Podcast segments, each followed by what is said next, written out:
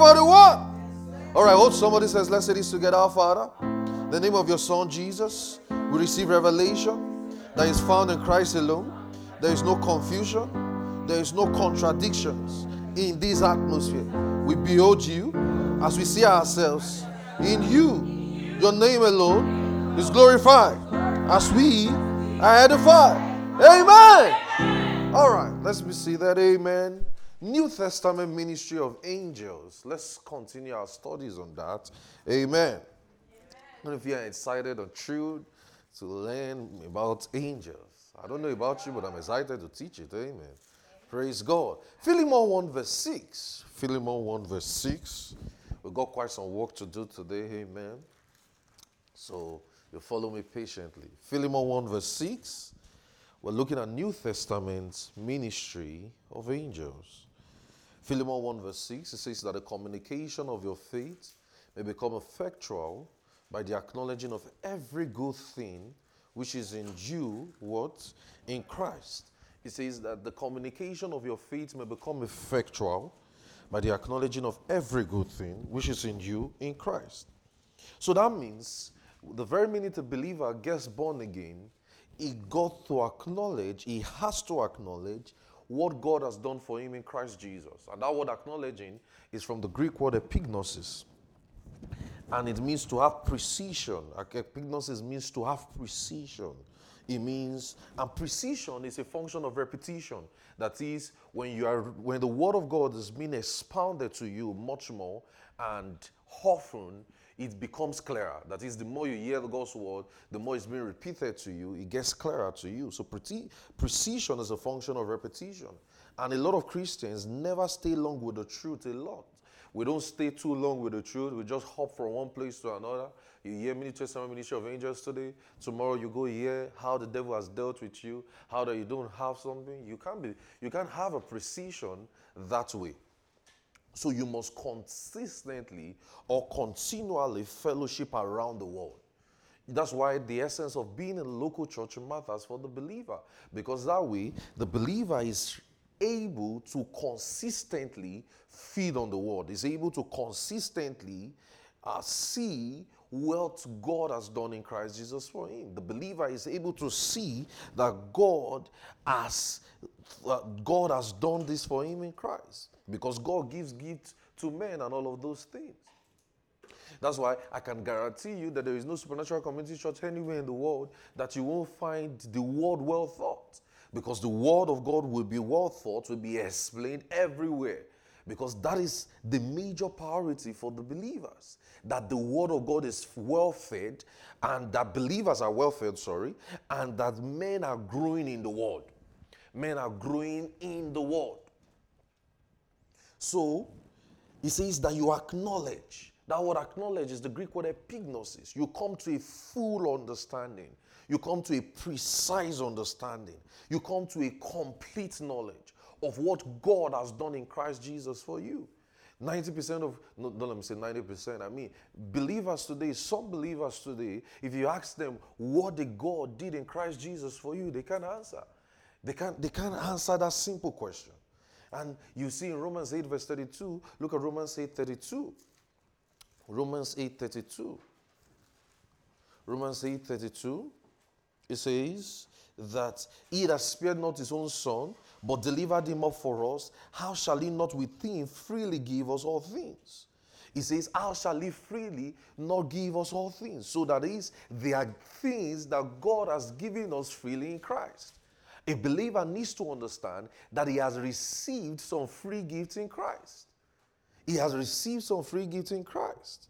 That's why you read in J- John 3, verse 14 to 16, John 3, verse 14 to 16, where it says, For God so loved the world, and he gave his only begotten Son, that whosoever believeth in him would not perish, but have everlasting life. So that means revelation knowledge is in the depth of what you know. Revelation knowledge is in the depth of what you know. And you need to come to that full understanding of what God has done in Christ Jesus for you. He has forgiven you of all your sins. He has delivered you. Colossians 1, verse 12 to 13. He says, He has translated us from the kingdom. Look, go to Colossians 1. Look at something He has done for you. Go to Colossians 1. Colossians 1. Colossians 1. So he has, he has, look at Colossians 1, verse 12, giving thanks unto the Father, which has made us meet to be partakers of the inheritance in the saints in the light. What happened? Who has delivered us. Hallelujah. So the believer has been delivered. You know, some people say, I need steps to deliverance. No believer needs steps to deliverance. Because the very minute he was born again is that very minute he was delivered. You were broken from the shackles of sin. You were broken from the shackles of shames, or, of, of, the devil. You were broken from the shackles of sickness. You were broken from all of those things the very minute you received the gospel. A believer needs to feed on that fact. If that is not the fact you are consistently feeding on, something is wrong. You've got to get, you, you're going to get your salvation all mixed up. He says, You have been delivered from the power of darkness and translated into the kingdom of his dear son. So you are in a new kingdom now. Hallelujah. You are in a new kingdom now. That means now you are in the kingdom of light. In the kingdom of light, there is no darkness there. In the kingdom of light, there is there is forgiveness of sins. In the look at what it says in verse 14. In whom we have redemption. Glory to God. Through his blood, even forgiveness of sins. In the, in the kingdom of light, we have forgiveness of sins. In the kingdom of light, look at in Romans 8. Go to Romans 8. Hallelujah. So you've got to understand what Christ has done for you in Christ. What God has done for you in Christ. Go to Romans 8. Look at in verse 1. For there is therefore now no condemnation. Glory to God. So there is no condemnation for the believer. He says, There is therefore now no condemnation for them which walk which are in Christ Jesus, who walk not after the flesh, but after the Spirit. There is no condemnation for the believer. Why? Because the believer is born again. Hallelujah. You are born again. The very minute you receive the gospel, you were broken off from the shackles of chains or the shackles of the chains of the devil. You were broken off from his old. So now you have been delivered. You are translated into his light. You are in a new kingdom now. Glory to God. So, and in this new kingdom, you've got to function like a man in his kingdom. You've got to function like a man who understands where he is. You know, the greatest thing for the believer is to effect is to effectively do, or the greatest ignorance of the believer is to effectively do what he ought not to have done at all. Some people will be praying the wrong prayers, some people will be praying wrongly, some people will be doing so many things, and you'll be wondering, are these men born again? Are these men even born again? Are they Christians?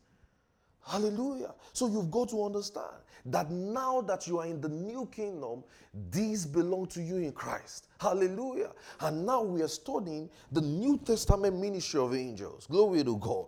Now look at in Hebrews, Hebrews 12. Hallelujah. Hebrews 12. Hebrews 12. Amen. Hebrews 12. Hebrews 12, verse 22. Hebrews 12, verse 22. You've got to know where or what has happened to you in Christ. You've got to know it. Hebrews 12, verse 22. He says, But you have come to Mount Zion, unto the city of the living God. He now says, The heavenly Jerusalem, to the God, to the God and the judge of all, and the spirit of the judge of the just men made perfect he says, You have come to Zion, the city of the living God, the heavenly Jerusalem, and to the innumerable coming of angels. You are in Zion now. You are in Zion now. Hallelujah. Because you've got to see yourself how the Father sees you. In John 14, He says, I go to my father to prepare a place for you. A lot of people think that Jesus went to do construction work in heaven, building things and building. No, that's not what he says. He says, When I come back, I will receive you to myself. He says, In my father's house there are many mansions. If it were not so, I would not have told you. That word mansion is from the Greek word oikia. It means in my father's household. In my father's household, there are many families, there are many rooms. That is how we accommodate you. I will put you there. That is where I am, is where you will be. It says that where I am is where you will be. So you've got to understand your reality. You've got to understand that your position, your state has changed. A believer needs to come to that fact. I give an example. I say, you know, imagine you're in, you're in a, you live in the White House and you're still behaving like you live in your house. Imagine your father is the president of the United States of America and you still don't know that your father is the president. How bad will it be? Just imagine. Now, just imagine right now, this church is White House. After you leave here, you just have one chef, you know, do something for you, you know, and just, you know, you're going to live cool, right? Yeah, I mean, but a lot of people don't know that they are in a new kingdom now. So they still act like they are somewhere else. Amen. And you got to change your mindset. The Bible says, renewing your mind. You got to renew your mind to see that you are, your position, your state has changed. You switch places. You are no more in the kingdom of darkness. You are now in the kingdom of His Son. You are in the kingdom of light. Now, in the kingdom of light, is not going to be like the kingdom of darkness. You can't be praying, Lord, give me, Lord, deliver me, or every spirit of my father's house that is against me. You can't be praying that kind of prayer. You've been delivered from it. Hallelujah. You've been delivered from it. You are in Zion now. Hallelujah. You are in Zion now. So, the death of Jesus comes, so in the death of Jesus comes what belongs to us. The fact that Christ died, the fact that he was buried, the fact that he rose again, it comes to us what he did. And everything that Jesus has done in the scriptures belong to the believer today. Everything he has done, he gave it to the believer. Glory to God. He gave it to the believer. Look at Hebrews 2. Go to Hebrews 2. Hebrews 2. Let's start from verse 11. Hebrews 2. Hebrews 2, verse 11. He says, For both he that sanctified and they who are sanctified are all of one. And that says, For this cause, for which cause he is not ashamed to call them brethren.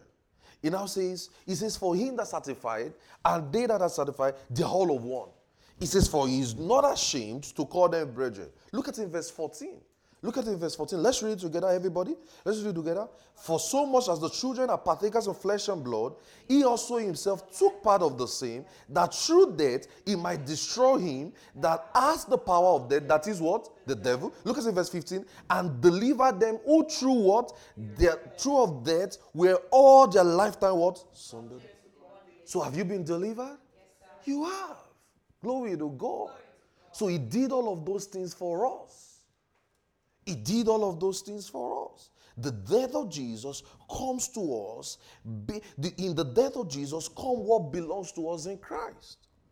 So Jesus is the mirror of the new creation. Is the mirror of the new creation to us. Jesus shows us how exactly the Father sees us today. That is, when the Father sees you, he sees the blood. He sees what Jesus has done. He sees the sacrifice of Jesus on you.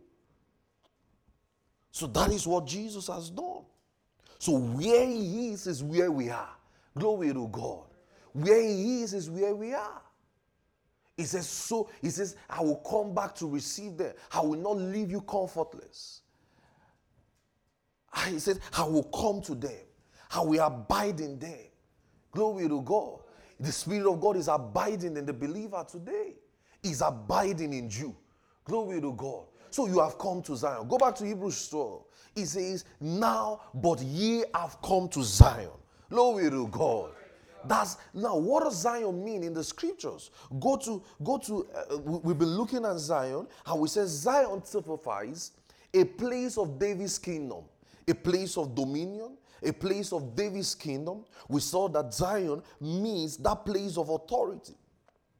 We saw that Zion means that place of authority. It's, it, it simply means that place where, you know, a physical location of where, or a physical place. You know, when you read about Zion in the scripture, you see a physical place. Like this place belongs to AM, to David. Now go to First Samuel. Let me show you something there. Go to Second Samuel 5. Second Samuel 5, verse 7 to 9. Second Samuel. Second Samuel 5, verse 7 to 9. Second Samuel 5, verse 7 to 9. Second Samuel 5, verse 7 to 9. It says, Nevertheless, David took a stronghold of Zion, the same city of David. And I explained to us in the course of this series, I said, look at you, you, if you even see, if you read down from verse 8, even in verse 8, you will see that it is David's reign, David's place of authority. You will see in First Kings 8 1, 1 Kings 8, verse 1, 1 Kings 8, verse 1. It says, Look at then Solomon assembled the elders of Israel and the heads of the tribe and the chief of the fathers of the children of Israel unto the king Solomon and in Jerusalem, and they might bring the ark of covenant in the Lord out of the city of David, which is Zion. So David's city is called Zion. That was like the place of authority, the place of his throne. Are you getting what I'm saying? It's like the seat of power. Now, if we want to say the highest seat of power in the United States, we'll say the White House, right? So Zion, we can safely call, now in quotations now, we can safely call that kind of Zion the White House, the seat of power, the place of dominion, the place of authority, where things are being done. So Zion was that typical. So when you read Zion in the scripture, it's, it's speaking about a place of power a place of authority, a place of dominion. He's speaking about that word kingdom. That's where that word came from. Kingdom. So when you read the word kingdom in scriptures, you are thinking about Zion. That's the place of authority. That's the place of power. Are you getting what I'm saying? So now he says we have come to Zion.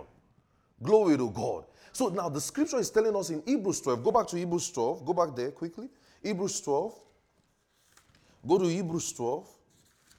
So we said Zion is that place. Look at that Hebrews 12, verse 22.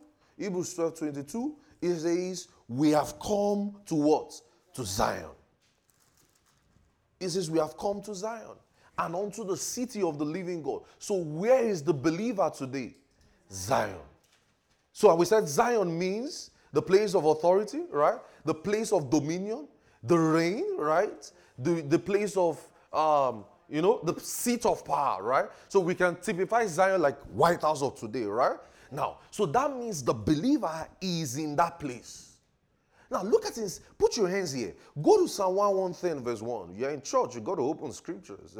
don't be tired of opening scriptures. Any church where you get to and they don't open scripture, they're about to deceive you there. Amen. All right, look at this. Hebrews, look at this. Psalm 110, verse 1. He says, And the Lord said to my Lord, Sit at my right hand until I make thy enemies the footstool. Then in verse 2, it now says, The Lord shall send the rod out of the strength out of Zion to rule down in the midst of their enemy. So is this saying a place of authority? So he says, Sit at my right hand until I make their enemies the footstool. So that is speaking about the place of authority. And this is a prophecy. And that prophecy has been fulfilled by the resurrection of Jesus. How was it fulfilled? Look at in Ephesians 1. Ephesians 1. Ephesians 1. Ephesians 1, verse 17. Let's read down. Ephesians 1. Look at how Paul explained to us. You should be there by now. Are you there? It says, that the God of our Lord Jesus Christ, the Father of glory, may give unto you the spirit of wisdom and revelation in the knowledge of Him, the eyes of your understanding being enlightened, that you will know the hope of His calling, what is the riches of the glory of the inheritance of the saints, and what is the exceeding greatness of His power towards what who believe, according to the working of His power, which what He wrought in Christ, what when He raised Him from the dead and set Him at His own right hand, in where the heavenly places. Can we call that heavenly places Zion? Because the place of authority, the highest seat of power, right? It now says far above what? All principalities and power, might, dominion, every name that is named, not only in this world, but in that which is to come. And he has put all things under his feet, which is to be the head of all things, to be the church, and which is the body, the feet that filleth all in all. So the believer has come to Zion. So we are in the kingdom of God now. So if you go to that Colossians 1, go to Colossians 1 quickly. Let me show you something. Where he says, go to Colossians 1. You've got to open the scriptures. Amen. Colossians 1. So now where he says, he had delivered us, in verse 13, Colossians 1:13, who had delivered us from the power of darkness and translated us into what? The kingdom of his own. Can we say he has translated us into Zion? because we said kingdom, right? Okay, good. So the believer is in Zion now. We are in his kingdom now. And Zion typifies the place of David's dominion. So now, and in Zion, we have countless number of angels. We have countless number of angels because it says, We have come to Zion, unto the city of the living God, the heavenly Jerusalem, and to an innumerable company of angels. So in Zion, we have angels now. And who are angels? Have explained to us in this series. Look at in Hebrews 1. Hebrews 1. Who are angels? Hebrews 1, verse 6. And again, he bringeth forth the firstborn into the world, and he said, Let all the angels worship him. And in verse 7, he says, And angels he made, who maketh the angels spirit and ministers a flame of fire. Look at it in verse 14. He now says, Are they not ministering spirit, sent forth to minister to them who shall be heirs of salvation? So, who are angels? Angels have ministering spirit sent forth to minister to you. Angels are not your boss. I've explained to you in the course of this series. Angels are not your leaders, angels are your servants. That is what God made them to be. In the kingdom of God, I explained to us in this series that the less is greater. I mean, if you remember that. That He created us flesh and blood, and you can listen to our previous. Uh, uh, uh, we've, we've done about two sessions on this, and it will, it will, be, it will bring clarity to you. Now, that He made us flesh and blood. Why? Because of our authority. So man has authority over angels. So you are in the kingdom now. So in Zion, you are in Zion, right? The place of authority, right? Right, guys? Right? Yes, okay, let me show you something. Go, look at Hebrews 1. Look at Hebrews 1. Look at in verse 4. It says, being made so much better than the angels, he had by inheritance obtained a more excellent name than they. He now says, And unto which of the angels said he at any time, That my son, this day have I begotten him, and I will be to him a father, and he shall be to me a son.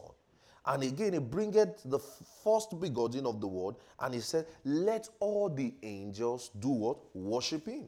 And he said, He made, and he, and he said, Which of his angels has he made? Make, his angels spirits and ministers of flames of fire. So that means angels were made with that being because of their ministry.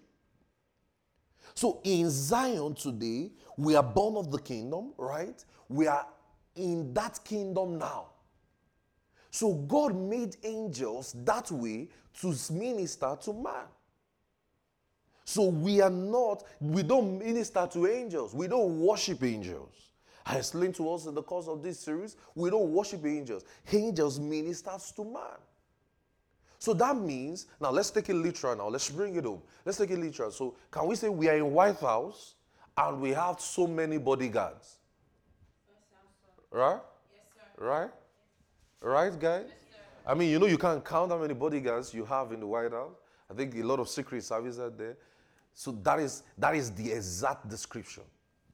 You are in Zion and you have an innumerable company of angels that God has assigned to you. So a believer has his authority. So are you seeing that? A believer needs to understand that he is saved, right? Now that he is saved, he's in a new kingdom, right? And in this new kingdom, things have changed. You've got a lot of ministering spirit following you all around, ministering to you. That was why David, in his interrogation, he saw angels and he was wondering, who are these guys? And he was and, and, he and he classified them and he was wondering, okay, you know, in Psalm 8, verse 4, go to Psalm 8, verse 4. He was wondering, he says, Who art who art man? Look at look at look at look at look at David's interrogation. In Psalm 8, verse 4. Ah, look at what he was saying. He says, Who what is man that thou art mindful of him? The Son of Man, that thou visited him. He says, Thou hast made him a little lower than the angels, and thou hast crowned him with honor and glory. In says, Thou hast made him have dominion over the work of thy hands, and thou hast put all things under his feet. So, and I told you that that a little lower is not authority. Are you getting what I'm saying? That that a little lower is just appearance.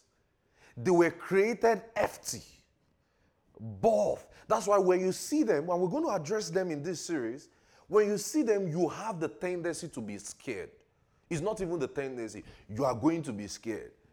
That was why every encounter they had with man in the scripture, the first statement they say is fear not. Because when you see them, you see them very hefty, buff, you know, this or that, and you're like, huh, what's this? What creation is this? So there's that see, and that doesn't mean. Now, this is where we get it wrong. We now think that because they were created that way, they have authority. No, the less is greater. So when he says he made him a little lower, the little lower is the appearance. We were made flesh and blood.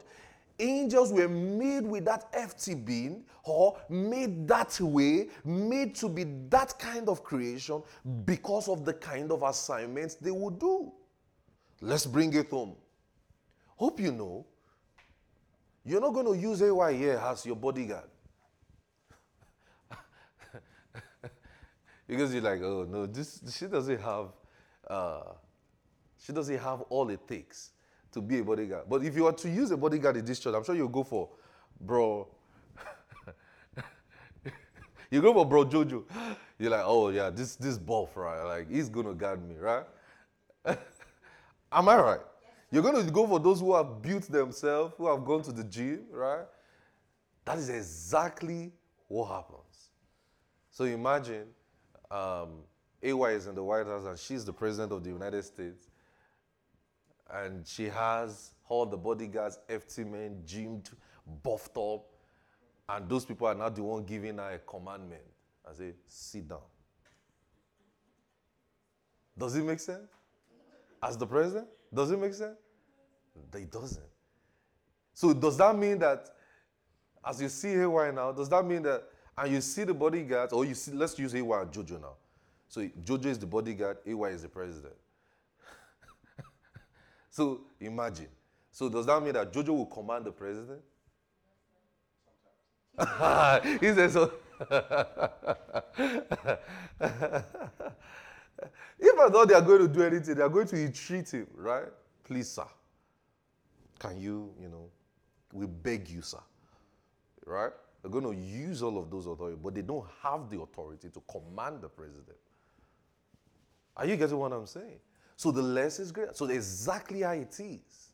All right? So the angels were created in that kind of way just for our sake. So that we can have, so you can be confident. I gave you that description so that you can be confident about those around you. Oh, you know, you know that's that guy in the in the scriptures in Elijah. He says, you know, the Bible says, open his eyes that he may see, and he saw chariots of fire and everything. Say, hey, it truly those that are uh, for us are more than those that are against us. Hallelujah. And that's the truth, and that's true for the believer today. Those that for us are more than those that are against us. Glory to God. Because the believer is in Zion. Hallelujah. The believer is in Zion. So, like I told you, the little lower is in the function of authority and not in appearance. So, man's function is in authority.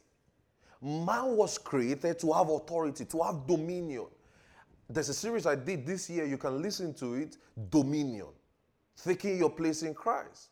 Please get a hold of that series. Man was created to have dominion, to have a function. So all principalities and power are subject to the church. The church is higher than angels. The church is higher than angels. Angels are learning from the church. Angels, you are not learning from angels. Look at Ephesians 3, verse 10. Ephesians 3, verse 10. Ephesians 3, verse 10. Ephesians 3, verse 10.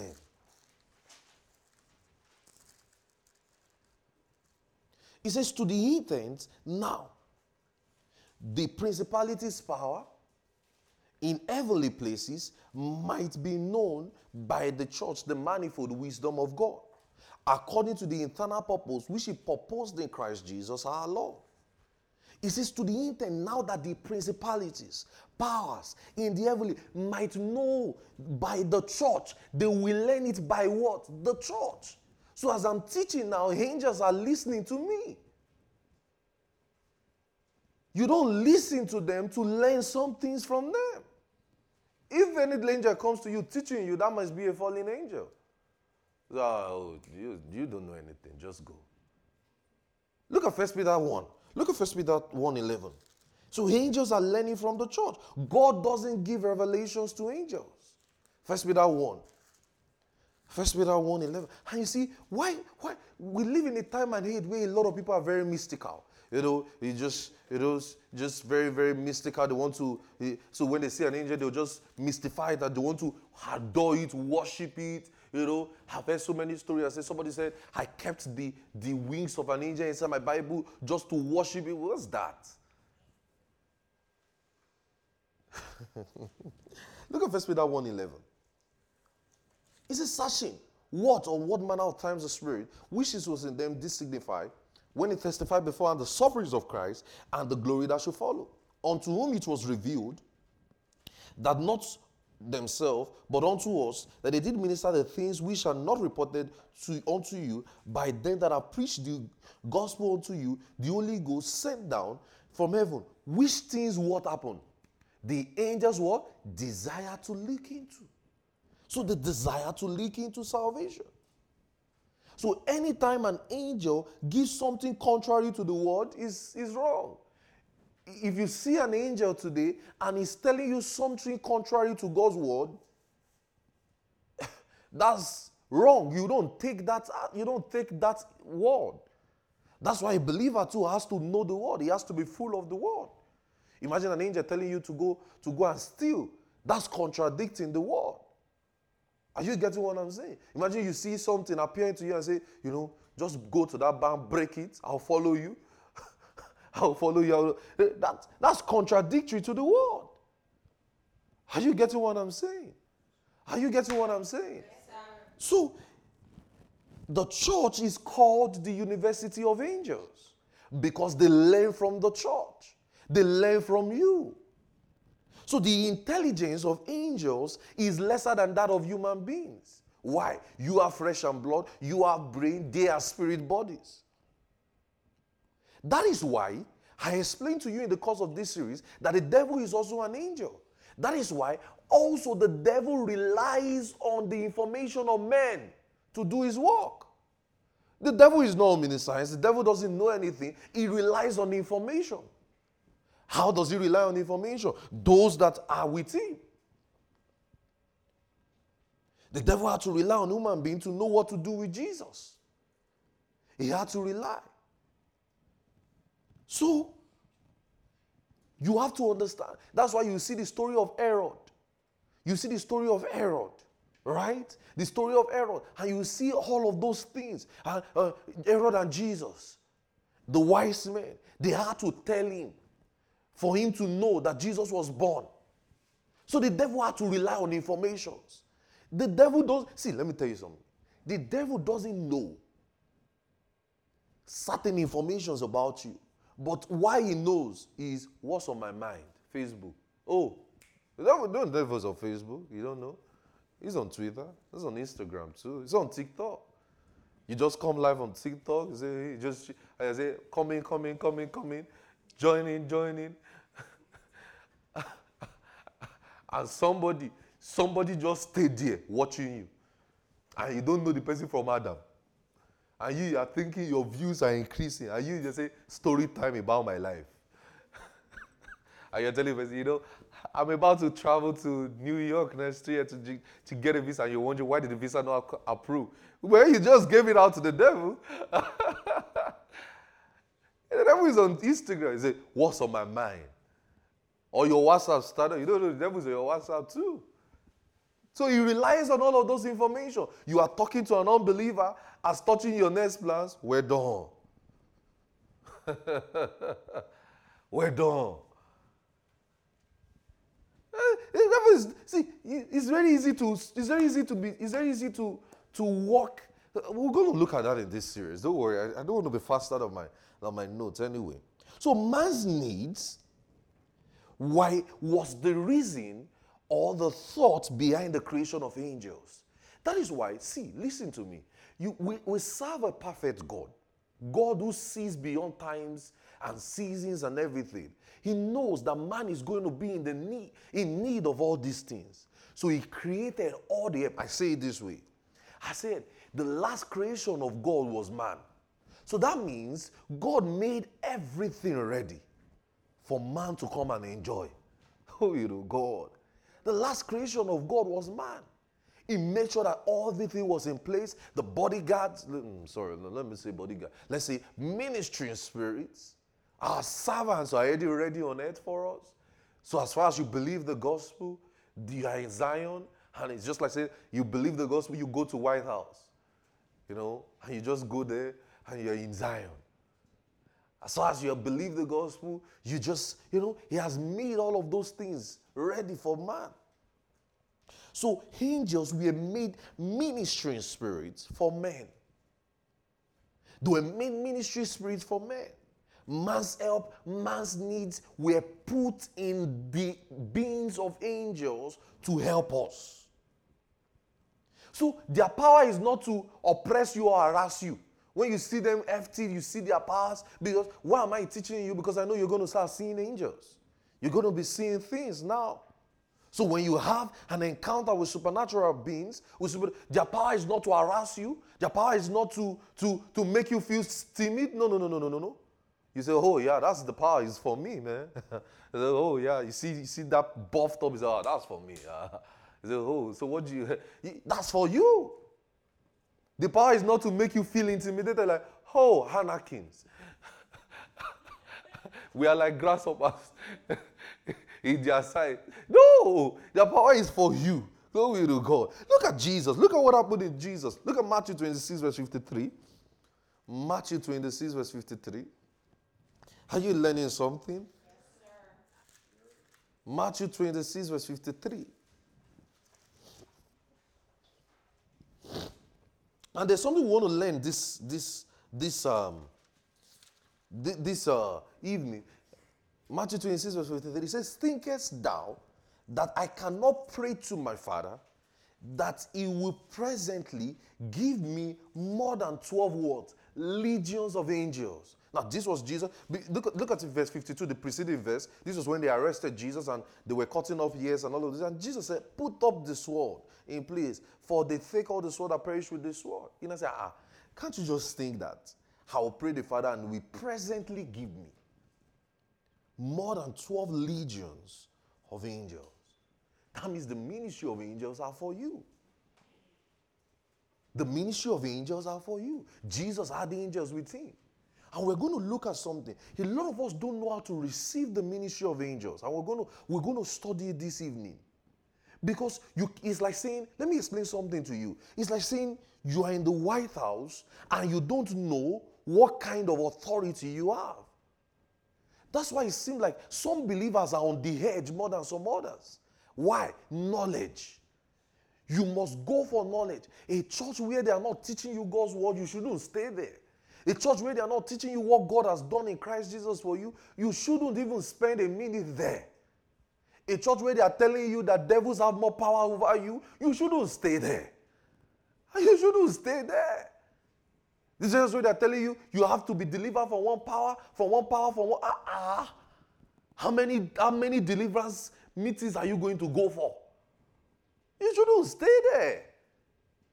He has done all for you in Christ. Glory to God. So the, the, the worst thing that can happen to the believer is ignorance. So you it's like saying you are in the White House and you don't know the kind of authority you have. Even if you go to a job in the United States of America, the very first thing they do is what? Orientation. They reorientate your minds.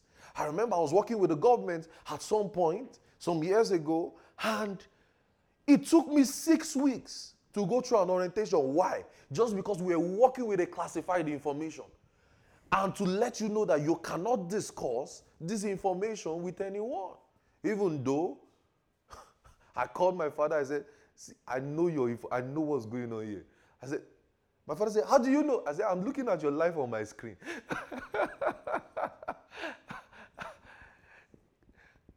but they will first orientate you that see, this is this. So you need, so what I'm doing with you in this series is giving you an orientation of what has happened to you in Christ. Hallelujah. So, but there was something Jesus said here. I want you to read it again, that verse 53. I want you to think, what do you think he said that you have not paid attention to? Quickly, just read it again. Matthew 26, verse 53. He says, Thinkest not thou that I cannot now pray to my Father, that he will presently give me the 12 legions of angels? What do you think he said there that you have not paid attention to? Because I always tell you, when you read the scripture, you pay attention to the details, right? Right, guys? Now, what is the detail there? What is the detail there? Classwork. You said what? Prayer. He is going to ask. He is going to ask. So Jesus had angels with him. Look at Matthew 4:11. Look at Matthew 4:11. He says, The devil liveth him, and behold, angels did what? Came and what? Ministered unto him. Since they came and ministered unto him. So that means angels were created to serve, not to rule, not to have dominion. Angels were created to serve. That's why they are never seated. He says, Which are the angels? As he says, seated at his right hand, they are never seated. They are always standing. If you see an angel seated, it might be a fallen one. they are walking all the time. They are standing, they are walking. So, like I told you in the scriptures, right is more than might. Right is more than might. Ministry in spirit means they are created to minister. Hebrews 1:14, Hebrews 1:7. So that means they have all the power and might, and God wants them to use all that power and might for man. So are angels powerful? Yes. Are angels uh, full with might, filled with that, you know, that being that, if I, the scriptures describe them as flames of fire. And I explained to us that they are, can appear at any point and any way you need them. They can come in as fire, they can come in as this.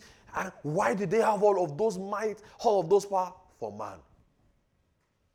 So their power is for you, not for themselves. What are they using it to do? So are they going to be using it to find conquest within the kingdom of angels? Or, or in the supernatural world, they say, let's come and do sword, sword fight, shoot, shoot, shoot. Jackie Chan, no, that's not what they are doing. They are not saying, who, let, power, pass power. You know that thing of, like, you hold your hands, you two hands, two people hold hands, and you'll be doing. That's not what they are doing. The essence of their power is for what? It's for man. The essence of their power is for man. So, we answered a question last week, right? And the question was can we, we looked at the, the appearance, the beings, right? Like the supernatural world. We, no, no, we, we took a foretaste, like we, we just looked at a foretaste. I, I, I, I am much, as I'm teaching this series, I am much more tempted. Like when I say tempted, I mean I'm, I'm at this edge. Like My, my drop is full, my bank is full, like 100% to teach you about the supernatural world. Like the Elohim, sons of God, you know, the company of the mighty, you know, uh, when it says congregation, the church. Think, I'm, I'm so tempted to walk you through the supernatural, the council of the mighty, where they say, and God standeth in the midst of the council of the mighty. Hold on. I am so tempted. I, I hope I don't start it in this series. I really hope. because we you need to understand that there is a supernatural world. Hallelujah. You have to understand it. A believer who is oblivious of the fact that there is a supernatural world hasn't started. There is a supernatural world, and God created them. That is why you you are you can't look. Let's do it. Look around now. We say you're in, in Zion and the city of innumerable company of angels. Can you see them now? Can you see them physically like this? I mean, yes, you can. Yes, you can. If the Lord opens your eyes to see it, yes, you can. But are they here? Yes, in the spirit. They surround this place. Glory to God. They are surrounded. We are, it's like saying we are heavily guarded. Glory to God. So you have to understand the supernatural world. So we, we asked the question, and that was the, you need to listen to last week. I don't, uh, I'm not trying to explain myself again. I did, I did quite some work last week. Uh, uh, we, we answered some question in Genesis 6. Can angels have sex? Can angels give birth to children? Can angels do all of those things? You know, we, we, we looked at the descriptions and all of those things. But there was something that there was there, there was somewhere we were last week. Let, us go to Genesis 18. We said uh, let's look at some interactions that angels had with men. Can, and we said, can they still have sexual intercourse with men? All of those things, because they did in Genesis 6, verse 4. You can't take away that fact that they didn't do it. So a lot of people have explained and said they didn't do anything, they, did it. And they created giants. And I explained to you Nephilims, right? We studied Nephilims. We, we, we said uh, there were giants there, and those giants became men who, who served as an opposition. In fact, I will teach you something as we study, as we fo- follow our progression in scripture, that they created a zuggurat. A zuggurat is like a, a like like a, a tall description of a temple. That's what was happening in Genesis 11, where you call it the Tower of Babel and all of those things. They were the ones trying to make an idol worship. So they had those oppositions that they wanted to defeat the children of Israel. And that's because it was a state of rebellion. So I told you, I said, Jesus made us understand they are neither given to marriage, right? They are neither given to, to marriage. That's not their state. So, but like every other creation of God, they had their will. Are you getting what I'm saying? Every created, everything that God has created has a will. And God never created robots. He didn't create robots. He created people who can make their decisions the same way like the devil. The devil made a decision. Are you seeing? Are you getting what I'm saying? The devil, you, we studied last week in Job, Job 1 verse 6 when it says the sons of God came together. I'm still, like I said, ah, I'm so tempted. Pray for me. Maybe next week. Maybe that's what we'll just look at the supernatural world. we will just look at the supernatural world. I'm so tempted to, to explain it for you. Like the, the things I've been keeping for, for years. Like, okay, supernatural world, sons of God. You know, it says when the sons of God gathered in Job 1 verse, it says the, the devil came in among them because he was part of them. Like every other creature of God, he decided to be rebellious. Are you getting what I'm saying? So they also decided to do that. All right, so look at in Genesis 18. Let's just do a recap of some of those things. Then we'll progress the studies gradually. There's something I want to show you. Then there was a video that Bro Godwin sent me yesterday, and he, he asked me a question, and I want to explain it for. I want to teach you something from that video. he sent me the video. He said, "Pastor, is this the ministry of angels?" I said, "Ah, that's that's exactly what it means." and I will explain so. And I will explain something to you from that video that he sent me yesterday. All right, look at it. Look at it. Genesis 18, verse 2. Genesis 18, verse 2. He says, And he lifted up his eyes and looked and said, Three men by him and his sons by ten, and they bowed themselves towards the ground. And says, My Lord, if now I have found favor in thy sight, pass me not, I pray thee, from thy servant. Since they call them Lord. Why they call them Lord? Because they are supernatural beings. Are you seeing it? So when you see my Lord in scripture, it doesn't mean he's supernatural beings. Are you seeing it? So he says, My Lord, and all of those things. So the appearance, they took on the appearance of that of human and the earth. So I explained to us last week, I said, they can come in any form, they, they need to act. As far as, let me tell you, see, as far as you need their ministry, their ministry is designed in such a way that they can pick up any appearance. They can pick up even the form of your mom to stand for you somewhere. And you would think somebody, I told you a story last week and I said that there was a time the gospel was a bit hindered in China and they were trying to send Bible and somebody was trying to get it and the customs couldn't allow it. And somebody just said, Get on the bike with me and just go. And the pastor got on the bike and, and all of those things. And when they got to the custom officer, the custom officer saw his cousin on the person on the bike. And that's not the cousin, that's an angel. The angel of the Lord told the person, Don't worry, I got this for you. Follow me. I will sort it out. And the person saw, they had to appear that way. That's why we'll look at we'll look at their ministry and we'll see how they appear. And why, why am I teaching you? So that you can see their interplay across human life and how you can receive their help in your own daily life. Because if you don't know this fact, you're just going to be very oblivious of so many things. You know, you say, "Oh Lord, why is this not, why is this not happening?" And it's because you don't understand. I showed you something, and we're coming back to it quickly. Jesus said something. He said, "Can't I pray?" And twelve legions of angels will be given to me now. So there's something we really need to understand about it. There is something we need to understand about their ministry that will help our Christian work properly. So now they appear in every form. So just like in this Genesis 18, they appeared in form of human being, have interactions with them.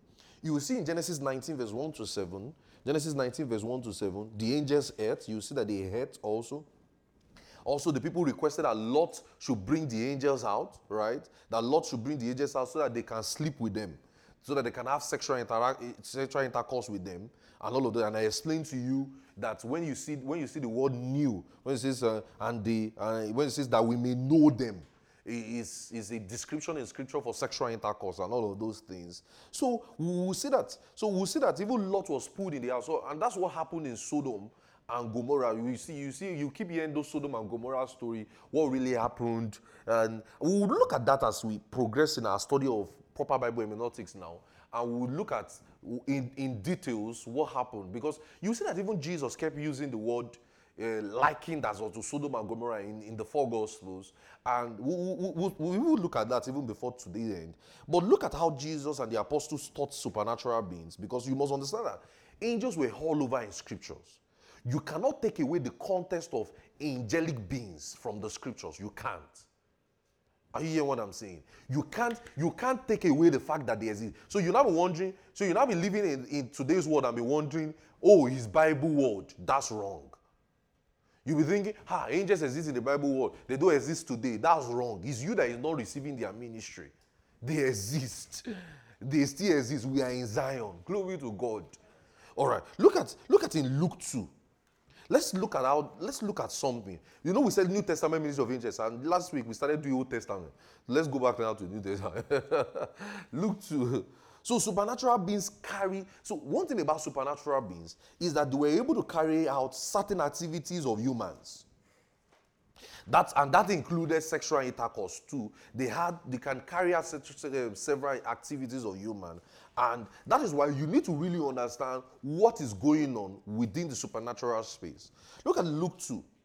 So the word angels for supernatural beings, or like the Old Testament where you will be seeing sons of God, Elohim, company, uh, sons of the mighty, all of those things, the gods. It seems like in the New Testament there's just those, you will just be seeing angels, angels. Is the New Testament just kept giving us angels, angels. Look at Luke 2, verse 8 to 14. Let's read on. We have quite some studies to do, so I'm, I'm trying to be fast a bit, but follow me very carefully. I beg you, this is not time to this is not time to doze off or to lose concentration. Or oh, please, I'm, I have a. It's like saying I have many things to say to you, but my time cannot bear it. Are you getting what I'm saying? If it is, if I'm left with enough time today, we'll just start supernatural. We'll just start supernatural world. I am like when they say like this, I want to start you sons of God called Elohim. Even the darkness, the gods. When you see gods in scripture, I, God help me. Amen. All right, look at this. Look at the Luke 2, verse 8. It says, And there came in, and there were some country shepherds abiding in the sheep, keeping watch over the flock by night. And lo, the angel of the Lord came upon them, and the glory of the Lord shone. See, it says the angel of the Lord came upon them, and the glory of the Lord shone, and they were so afraid. And they said unto them, Fear not. Now, see, that, that's their description. You know, they all just came, bish. And, eh, what's this? They were so afraid. And the first thing it says, Fear not. For behold, I bring you good tidings. Great joy shall be unto the people. Unto you is born this day the city of David, the Savior, which is Christ Jesus, and all of those things. And this way it says, This shall be a sign, it shall be wrapped up. And suddenly, look at what happened in verse 13. Suddenly, there was with the angel a multitude of the heavenly host. Ah, this is why I said, I need to teach you the supernatural word. I, if I teach you supernatural word now, I would have explained this multitude of the heavenly hosts, praising God and saying, Glory to God in the highest or to men, and the good will come to. And this is now, this is upon the birth of Jesus. They had interactions with the shepherd. So that means angels talk. There's that myth, and we'll study that in this series uh, tongues of angels. If there is a tongue of angels, that angels will speak in tongues, I, am going to really address that. Maybe not today. That if there is a tongues of angels, I say tongues of angels. So you so let, say kadosh kadosh. That's tongues of that's there's nothing like that. We'll look at that in the course of this series. There's nothing like that. Paul was only making a description. You th- that thing was only used once. First Corinthians 12, 13. He says, if I show love and I speak even in tongues of angels, it's like saying I'm giving a comparison of something, and it's like saying I'm giving an exaggeration. That even if I speak in tongues and my tongue is talking like angels, are you getting what I'm saying? He's not talking that there's a way angels talk. If there's a way angels talk, no man in scripture will have understood them. They speak the language you understand. Now, these guys now we're understanding Greek. They will speak Greek to them.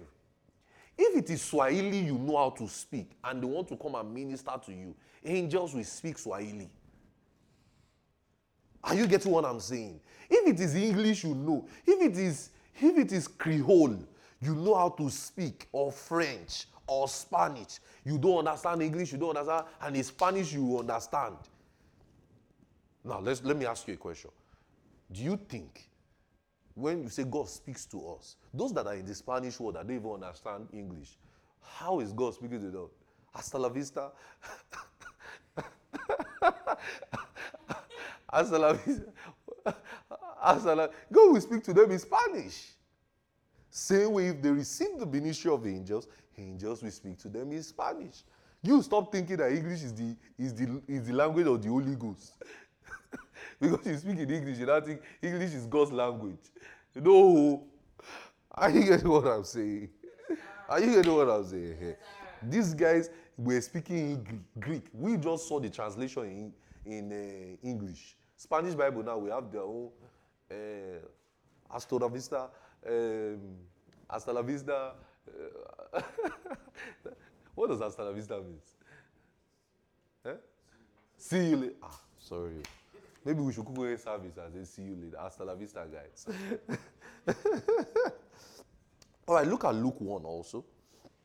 In other words, angels were majorly used, host of heaven, sons of God, and I, I will look at that supernatural word context much later. But look at Luke 1, verse 26 to 38. Luke 1 26. This is in the sixth month, an angel Gabriel was sent from God unto a city of Galilee named Nazareth to a virgin espoused to a man whose name was Joseph and the house of David, and the virgin's name was Mary. Look at in verse 28. And an angel came unto her and said, Hail, thou highly favored. See, you know, this is why I have issues with the Catholic till tomorrow. They are, they've picked the angel's word as their word. Who said this statement? and they are washed and say, Hail Mary, full of grace. The Lord is with you. Blessed are thou. Really? It's an angel that said that. This is the this is why I have issues and I will forever do. Because I went to a Catholic school when I was in when I was in elementary school. So I, I have a little, I might not know much, but I think I have at least two cent of percent. two percent of knowledge and I've read about the award and all of those things. They will tell you they serve God. Mm, you and I know there is a deceit. Mary is more prominent than God. He said, Hail Mary. And it's an angel that said it. Worshipping of angels. Says, Hail Mary, full of grace, thou art highly favored. The Lord, are blessed thou. And he says, and she saw him troubled, and the man says, What manner? Even the, even even Mary was wondering what manner of salutation thoughts be. If Mary was even look at I wish people can just learn to read the scriptures well. I've always told you, we just learn, we just need to read well. anaginosko, right? You just need to pay attention. Even Mary was saying, ah, I don't understand you. What's this? An angel said to me, Fear not, don't worry. Me, for you are found favor in the sight of God. Simple. The whole everything I say, may be read this and that. even the angel was like, yeah, even Mary was like, You're confused. He said, Don't worry, don't worry. It simply means you are found favor in the sight of God. But today, they built a doctrine out of it. Hail Mary! In the name of the Father, I remember we were younger, and of the Son, how do we, Hey Mary, full of grace, the Lord is with you. From an angel's word. Are you saying that worshiping of angels started from days of yore?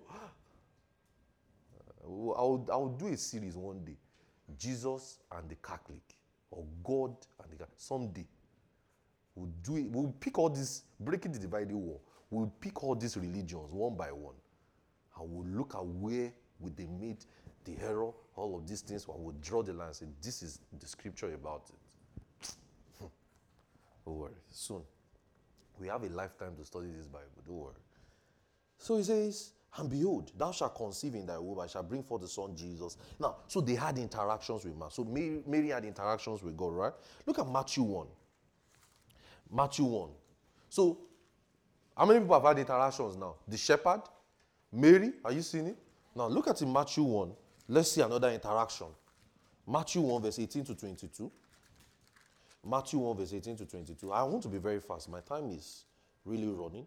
Now, the birth of Jesus, Matthew 1, verse 18, it says, Now the birth of Jesus was on this wise. Whereas Mary, the mother, was espoused to Joseph, and they came together, and there was found the child, and found with the child of the Holy Ghost. Then Jesus, her husband, being a just man, was not willing to make her a public example, was mindful of putting her away, and he thought of these things. And behold, the angel of the Lord appeared to him in a dream, saying, Thou son of Joseph, thou fear not to take. See, it seemed like the first words they say is fear not because of their appearance. Are you seeing? So, so it says, Fear not, for thou shalt conceive a son in the Holy Ghost. So he had interaction with the shepherds, Angels have had interaction with Mary now. Angels have had interaction with Joseph. Are you seeing it now? Now let's look at Zechariah. Luke 1. Luke 1, verse 5 to 20. I will not be able to read everything. I'll just pick out the text I want to read. Luke 1, verse 5 to 20. Let's see. Let's see from verse 11. And there appeared unto him an angel of the Lord, standing on the right side of the altar of the incense. And when Zacharias saw him, he was troubled, and fell, fear fell upon him. And angel said unto him, Fear not. Are you seeing it? And Zacharias, and the angel, uh, as for uh, fear not, Zachariah, for thy prayer is heard, and thy wife Elizabeth shall give birth to a son, his name shall be called Jesus, uh, John the Baptist. Now, John, I mean, we are the ones that call him John the Baptist. I mean, uh, so now, so imagine, the angel appeared also to Zachariah so you will also see different appearance of angels. So that means they had interactions with men. They had interactions with men. You, if you read even in Matthew 2, verse 13 to 14, Joseph again had another interaction for the, that the angel of the Lord told him, oh yeah, take your son and flee. Now, in Luke 22, go to Luke 22. There's something I want you to understand. When Jesus was to be captured, there's something that Jesus said. Luke 22. Luke 22, verse 53. There's something Jesus said when he was about to be captured. Luke 22, he said, Are you there? Verse 53. He said, When I was daily with you in the temple, ye stretched forth no hands against me. And I'm going to show you this aspect. See, you stretched forth no hands against me. He says, But this is your hour and the power of darkness. Hallelujah. That phrase, power of darkness, refers to supernatural beings and their influence. See, look, he says, see. Jesus told them, he says, See, when I was in the temple, you couldn't have stretched your hands against me. Why, the, why couldn't they stretch their hands against him? Because one thing about the ministry of angels is that angels minister deliverance. This is becoming, I'm coming home gradually to Bro Godwin's story. Well, he sent me a video yesterday and I was so happy he did because I was like, I'm, this is what I'm going to explain today. Angels minister deliverance. The Father has created beings who will minister deliverance for us. Now, remember, look at something. Remember, Colossians 1:14, you have been delivered. When we say minister deliver, deliverance is not um, come out, I will not come out. That's not what I'm saying. No. Hebrews 2, verse 13 to 15, made us understand that the believer has been delivered. Colossians 2:14, you've been delivered. John 8 32. He says, Who the Father has set free is free indeed. So the believer has been delivered. In fact, the man who is called born again is a delivered man. Delivered from the principalities of power, delivered from fear, delivered from the holds of the devil, delivered from everything. Are you getting what I'm saying? So we have deliverance in Christ. Look at even First John 1, First John 5, verse 19. First John 5, verse 19. I think I have too many things I'm talking, I'm sharing at once, but it will make sense. It's just because of my time. First John 5, verse 19. I think I should have done this in a Bible seminar instead of a service. First John 5, verse 19. Because I think I'm very free in a, in a Bible seminar and I take my time than in a service where I'm confined to time and space. Look at First John 5, verse 19.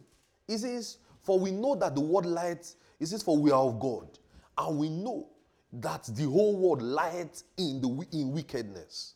But you know what? You and I, look at it, that says, but we know that the Son of God he says that the Son of God is come and He has given us understanding that we might know that He's true.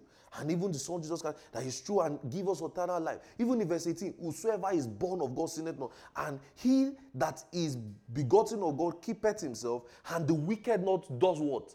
Toucheth him not. So you are permanently delivered.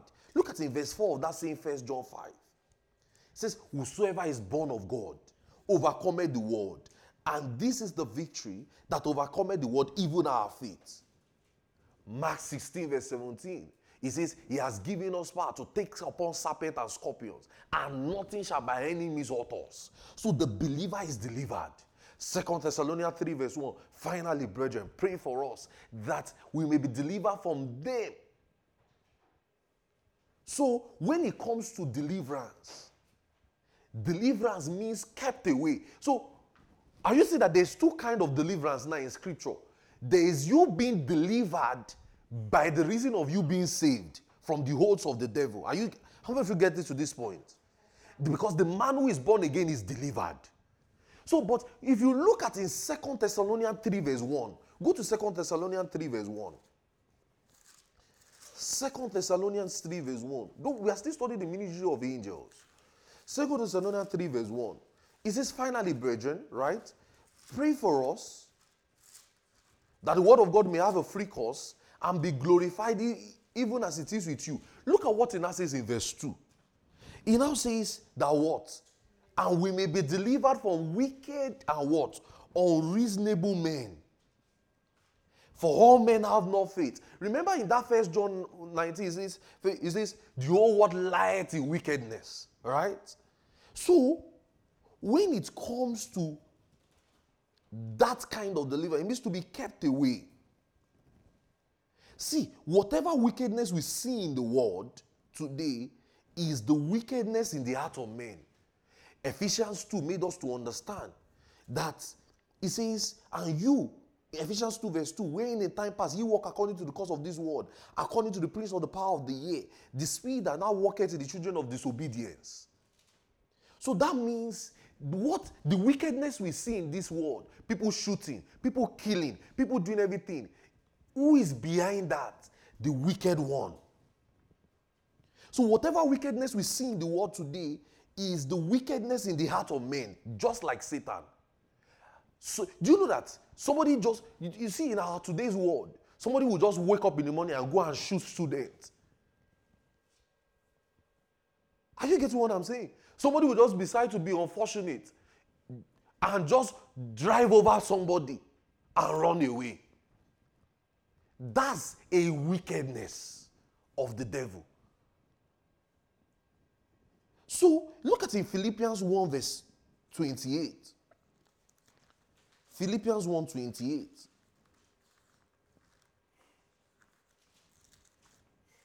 Philippians 1 28.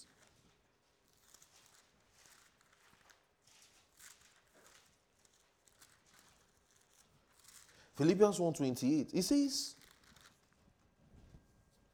and in nothing terrified. Glory to God. I'm going to teach you something someday. Nothing terrified.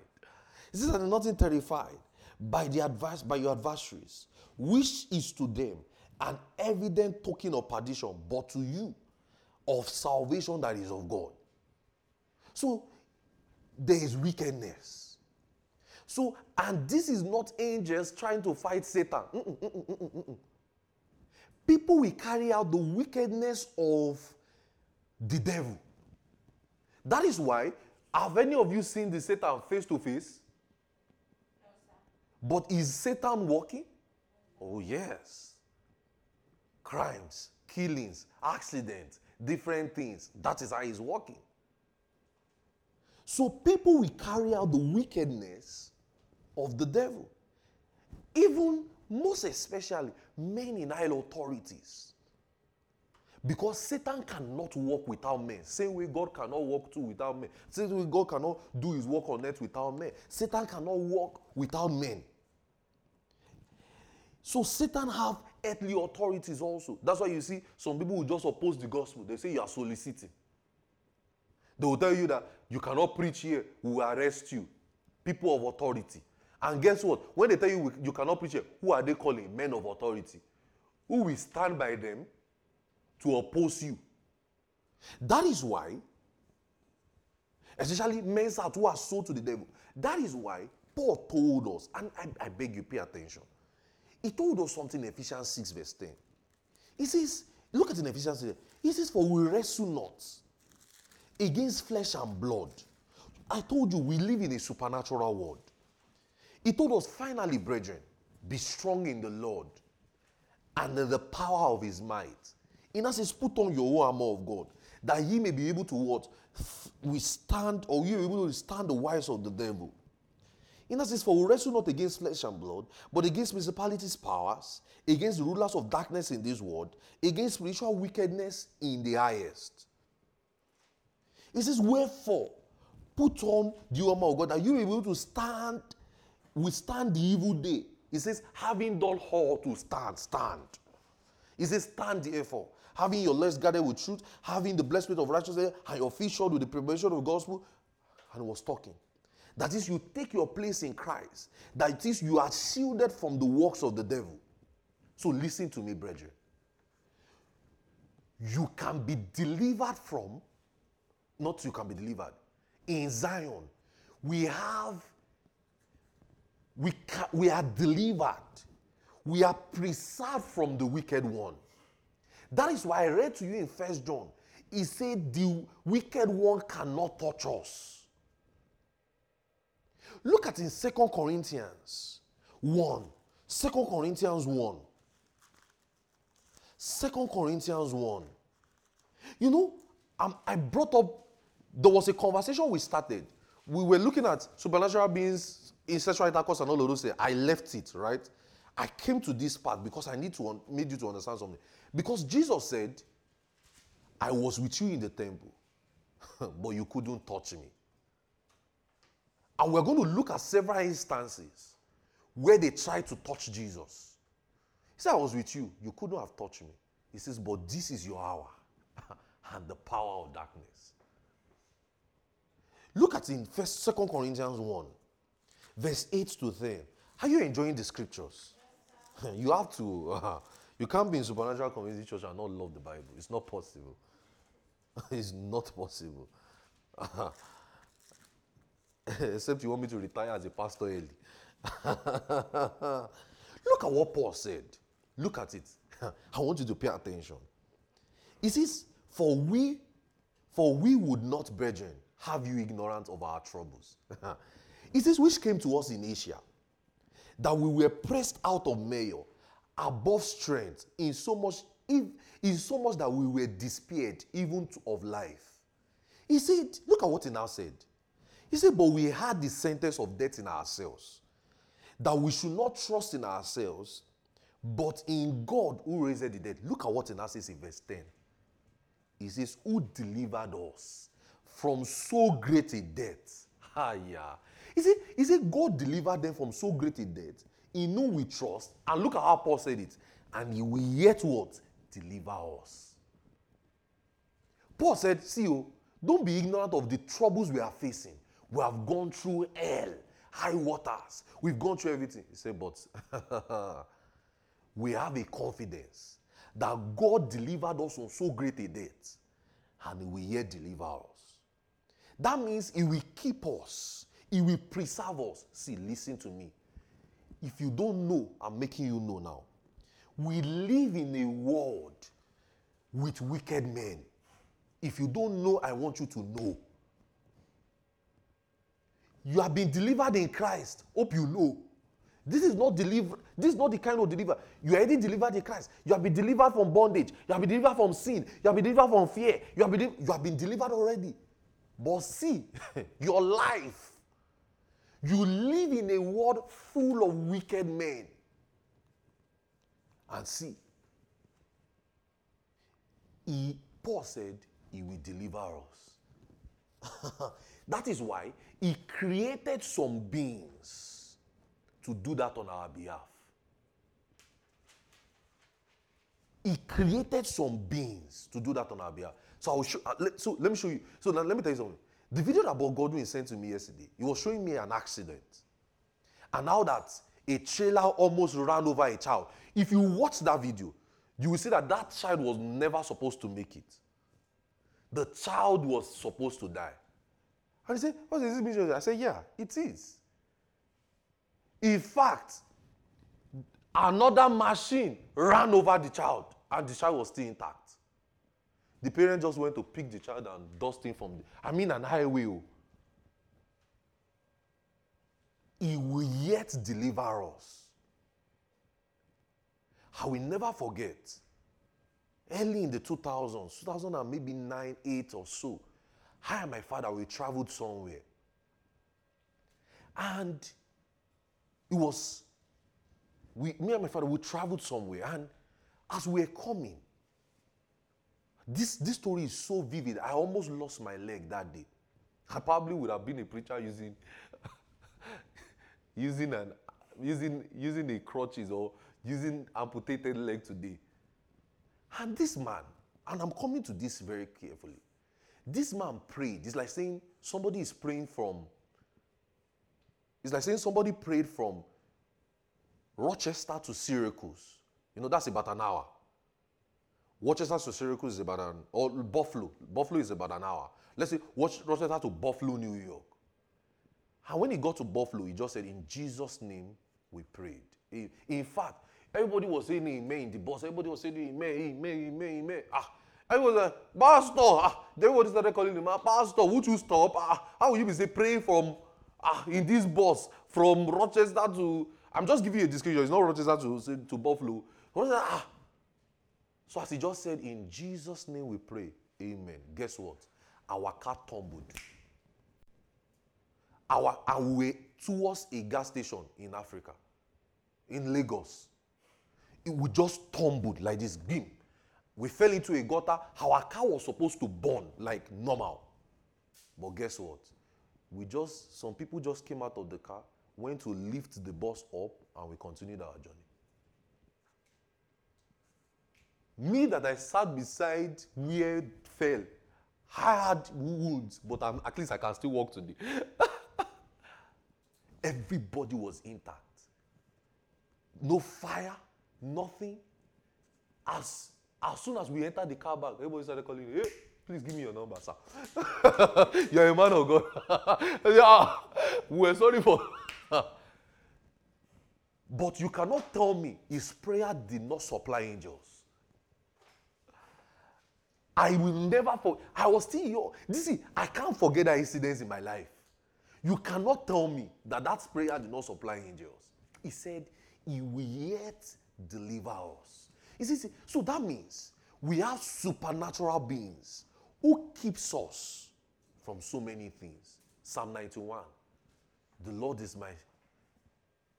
In Psalm 91, he says, He that dwelleth in the secret place of the Most High shall abide under the shadow of the Almighty. He says, He will say of the Lord, He is my refuge and my fortress, my God in whom I will trust. He now says, He shall deliver me from the snare of the pestilence. Higher. He says He will deliver us from it. He said, See, He said, even when we dash our foot against the stone, an angel shall deliver us. He said, Are you seeing it? Angels were sent forth on our behalf. So they will arrange circumstances. I remember there was a day I took a flight. That flight, it was tumbling.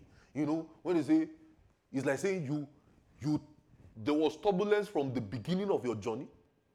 And I mean an international flight. I'm not saying local flight. Local flight, you can say turbulence is normal. There was turbulence. It's like saying from this country to another, ah, we now go to the acknowledgement. They say tie your seat belt, please, please. I said, What do you mean? as soon as we landed, that thing was so scary.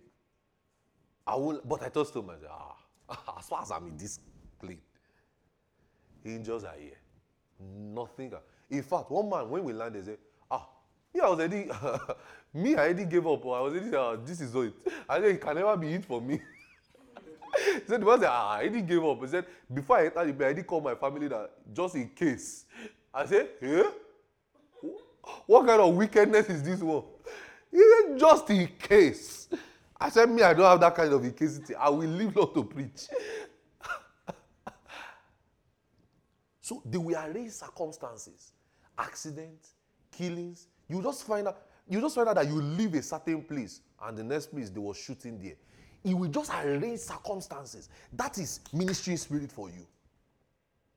He will arrange circumstances. So in Zion, they keep us from daily circumstances. You know that thing called evil victim and circumstances? The ministry spirit, angels keep us from me. They preserve us from the mistakes of men. Mistakes that maybe maybe a trailer is supposed to have fallen on you, or maybe you're working in a warehouse and one equipment was supposed to just fall down. They will preserve you from the mistakes of men. Maybe you took a bus and the car is not good. They will, they will, they know what to do. And maybe the brake failed, or maybe the pilot tell you, brethren, I can't find the tire or the engine. The engine just seized. So if you believe in God, believe in God. if you believe in, in, in Imam, call your Imam now.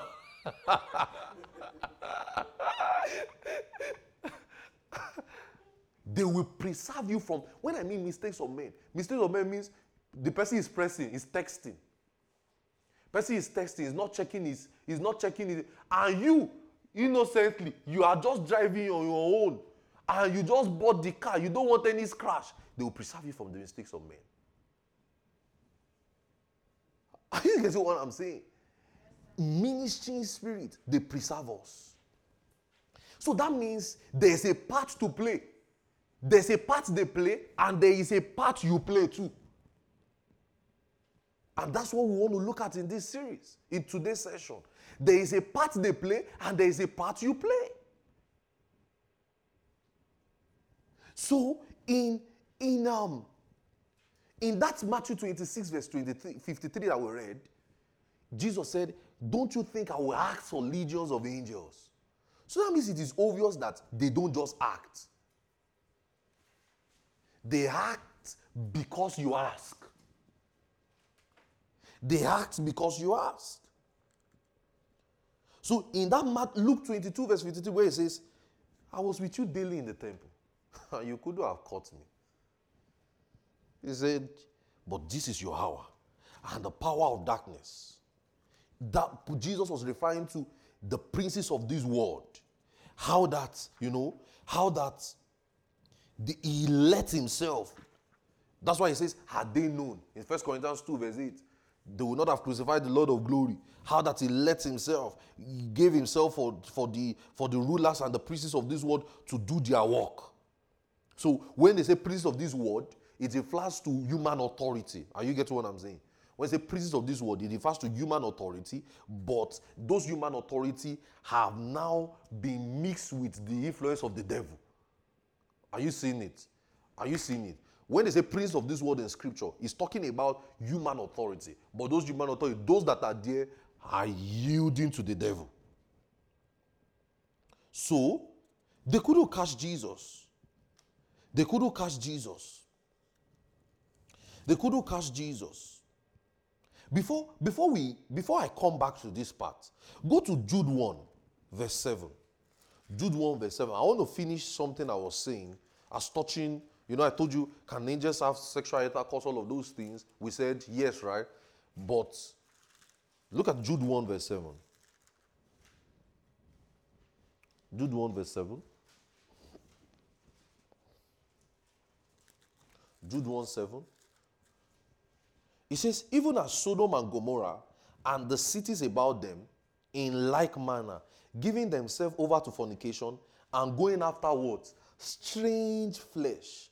As set forth example of suffering and vengeance of eternal. When they say they go after strange flesh, that means they had sexual intercourse with with with supernatural. That means men had sexual intercourse with supernatural beings in this place. Are you getting what I'm saying? So why did that happen? Like I told you, angels have a will. It's their choices. Are you seeing it? So these angels that sinned, and so they were referred to sinners. They were referred to angels that sinned. Look at the Second Peter 2. Second Peter 2, verse 4. Second Peter 2, verse 4. Second Peter 2, verse 4. He says, For if God spared not the angels that sinned, but cast them down to hell and delivered them unto chains of darkness to be reserved unto judgment. So they were called angels that sinned in the Old Testament. And why did they sin? This reflects to the, their deception of men. They know they were not supposed to do that. That's not their creation. Are you seeing that? That's what we call sin. Sin means acting out of place. Are you seeing it? Disobedience, going away, doing what you are supposed not to do. So that means they sinned.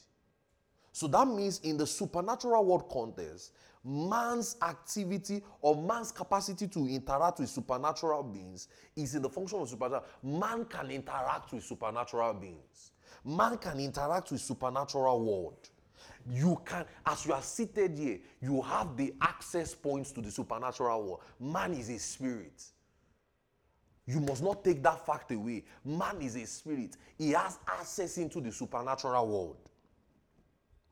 So that's why you read the Genesis 3 rebellion, the Genesis 4, the Genesis 6, the role that man played. So they did wrong. So can we certify now that those rebellious angels, when, when Jude was teaching, when he says uh, Sodom and Gomorrah, when he was saying Sodom and Gomorrah now, they were referencing the rebellious angels, right? In the book of Genesis, right? So can we call those ones demons now? Rebellious angels, right? Right, guys? Because they acted out of place from God. Can we call them demons? Can we call them men who were or spiritual beings, supernatural beings who were not supposed to do the right, who were supposed to do the right thing but didn't do it? Can we call them sinners? Can we call them devils? Are you seeing it now? Are you seeing the difference now? So that means there is angels of God, angels of the devil. So the ones that step out the ones that step out, we can call them angels of the devil or or uh, or strange angels. You, you will see that's why you will see you will see statement like angels of God. Look at in Matthew 22 verse 30 again. I'm just clarifying and putting proper context to what we said last week. Then we'll continue what I was saying. Look at Matthew 22 verse 30. I'm sure you are learning so much in this series, right? you have to because uh, we are still we are still scratching surface. So hmm. there's so many things to learn. Oh. Hmm. You're going to appreciate the Bible. Look at Matthew 22, verse 30. Matthew 22, verse 30. It says, For in the resurrection they neither marry nor are given in marriage, but as but they as the angels of God. So when he used the word angels of God there, angels of God refers to the loyal and the elect angels, the ones that are stayed pure, the ones that are not given to marriage. Are you seeing it? So they are, but they are angels who. So that's why you will see statement that angels who left their former estate. Go back to that Jude. You see statement like angels who left their former estate. Go back to that Jude. Go back to that Jude, verse 6. Jude, verse 6. So you will see those so those you will see those um, distinction.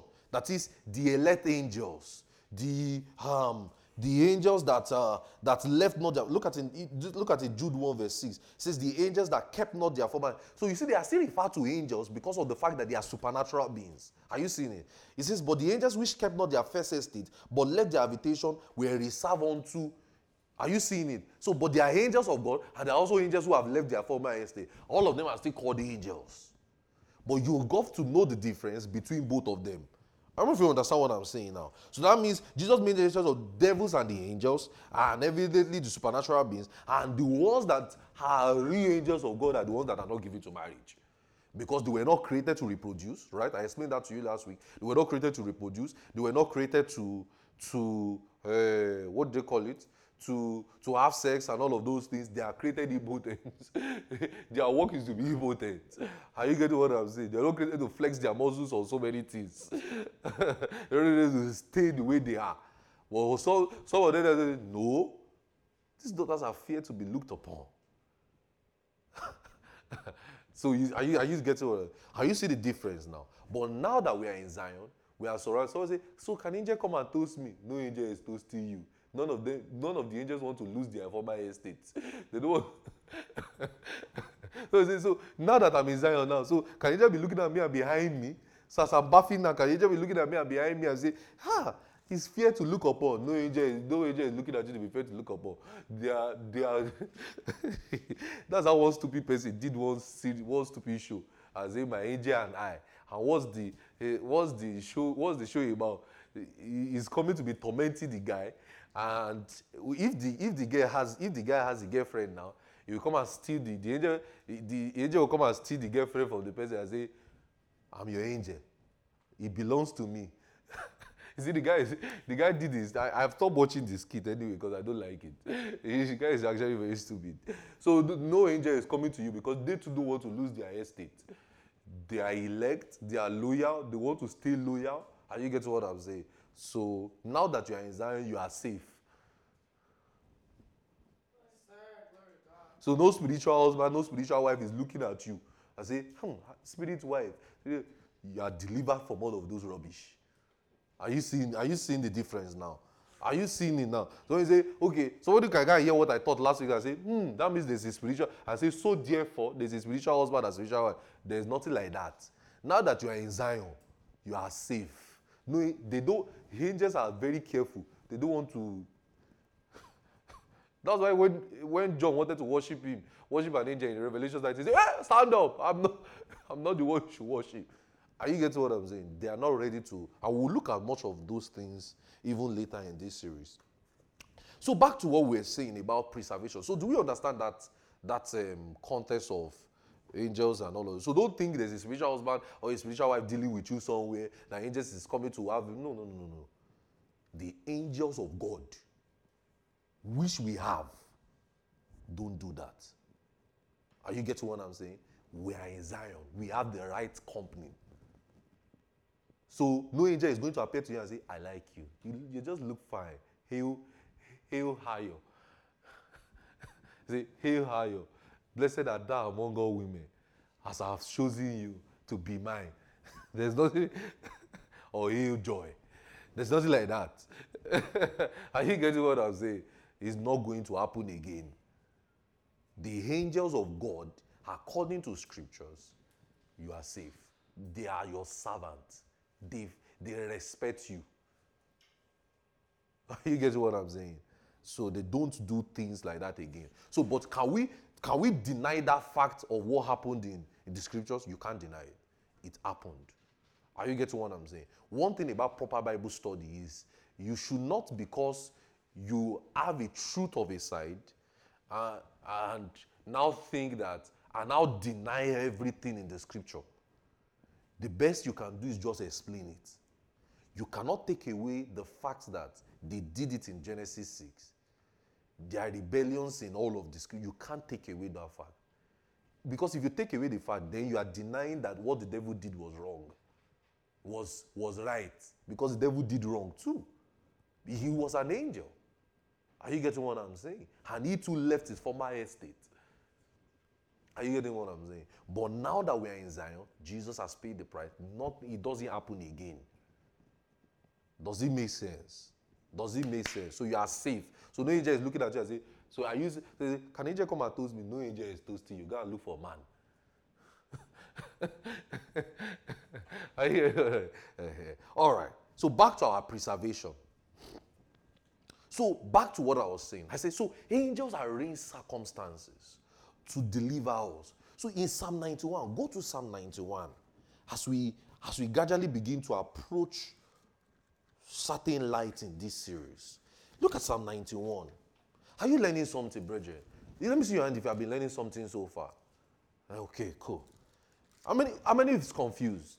Nobody is confused, right? Okay, thank God. All right. Okay, look at Psalm 91. Look at Psalm 91. It says, He that dwelleth in the secret place of the Most High shall abide under the shadow of the Almighty. For I will say, He is my refuge and my fortress. My God, in whom will I trust? He says, Surely he shall deliver thee from the snare of the fowler and the noisome pestilence. Ha! That is, see, he says, look at in verse 4. He, he shall cover thee with his feathers, and under his wings shall thou trust. His truth shall be thy shadow buckler. Thou shalt not be afraid of terror by night. See, you must see this scripture, you must understand it. Too. You shall not be afraid of terror by night nor the arrow that fly by day, nor of the pestilence that walketh in darkness, nor of the destruction that lay waste at noonday. A thousand shall fall at thy side, ten thousand at the side, they shall not come near thee. So when Jesus told us through John in that the wicked ones, nothing, no wicked shall touch us. So are you seeing when Jesus told us in, in Mark 16, he says, You shall tread upon serpents and scorpions, and nothing shall by enemies hurt thee. See why? We have supernatural enablement. We have the ministry of angels working for us. He says, it, he says, only with the eyes. Look at what he says in verse 8. He says, only with the eyes, without behold and see the reward of the wicked. He says, For the Lord has made thee a refuge and even thy habitation. He says, There shall be no evil before thee. Neither shall any plague come near thy dwelling. Why? Verse 11. For he shall give his angels, do what? To do what? To charge over thee to keep thee in all thy ways. That means as an accident is about to happen, they are walking. As something is about to happen, they are about to do, they are, they are taking the charge. So that means the believer can walk consciously. You can be so conscious that nothing can touch you. Nothing. See, such that, so that's why I'm teaching you this so that you can know how to receive their ministry. He says, only, look at what the psalmist say. Only with your eyes will you see, will see the reward of the wicked. So you know, oh, so that's what they wanted to do. That's all that will keep happening to you. Oh, so that's what that's that was their plan. Too late to happen to me. That is the life of the Christian. That's why Jesus said, He said, When I was in the temple, you could not have touched me. He said, But this is your hour and the power of darkness.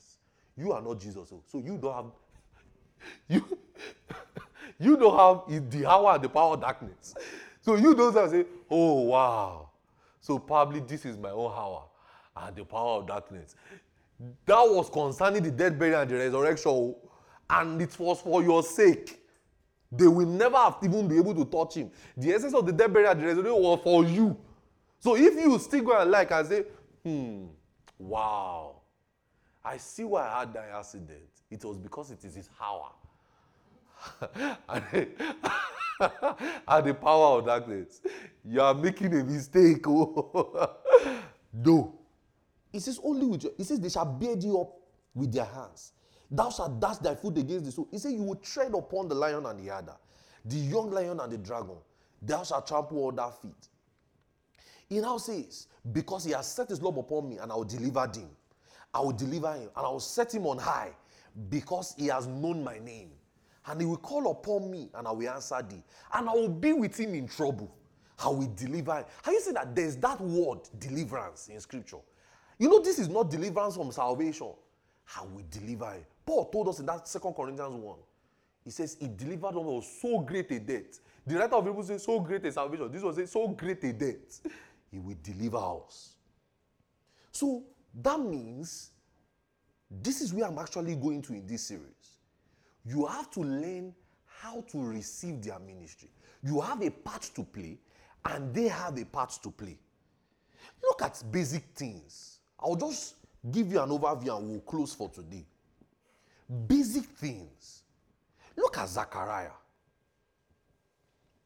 You know, Zachariah almost refused the ministry of an angel. You know, Zachariah, the angel came to tell him, Gibeah, he was still arguing. You know, sometimes angels expect you to use your common sense. God gave you brains. When, when, you know, upon salvation, the Holy Ghost did not wipe your brain away, they only wash your sin. They wash your sin and not your brain. Okay, let me give you an instance. Look at in Acts 12 verse 7. Let's look at Peter and and, his, and in his ministry of angels experience. Because I believe we are going to have supernatural preservations, right? I mean, if you are saying that you can be supernaturally preserved all the time from accident, from evil, right? From different things that is going to come to you. There's supernatural preservations we have. Okay, you are going somewhere, and something say, and somebody say it's not possible. You say no, angels are working.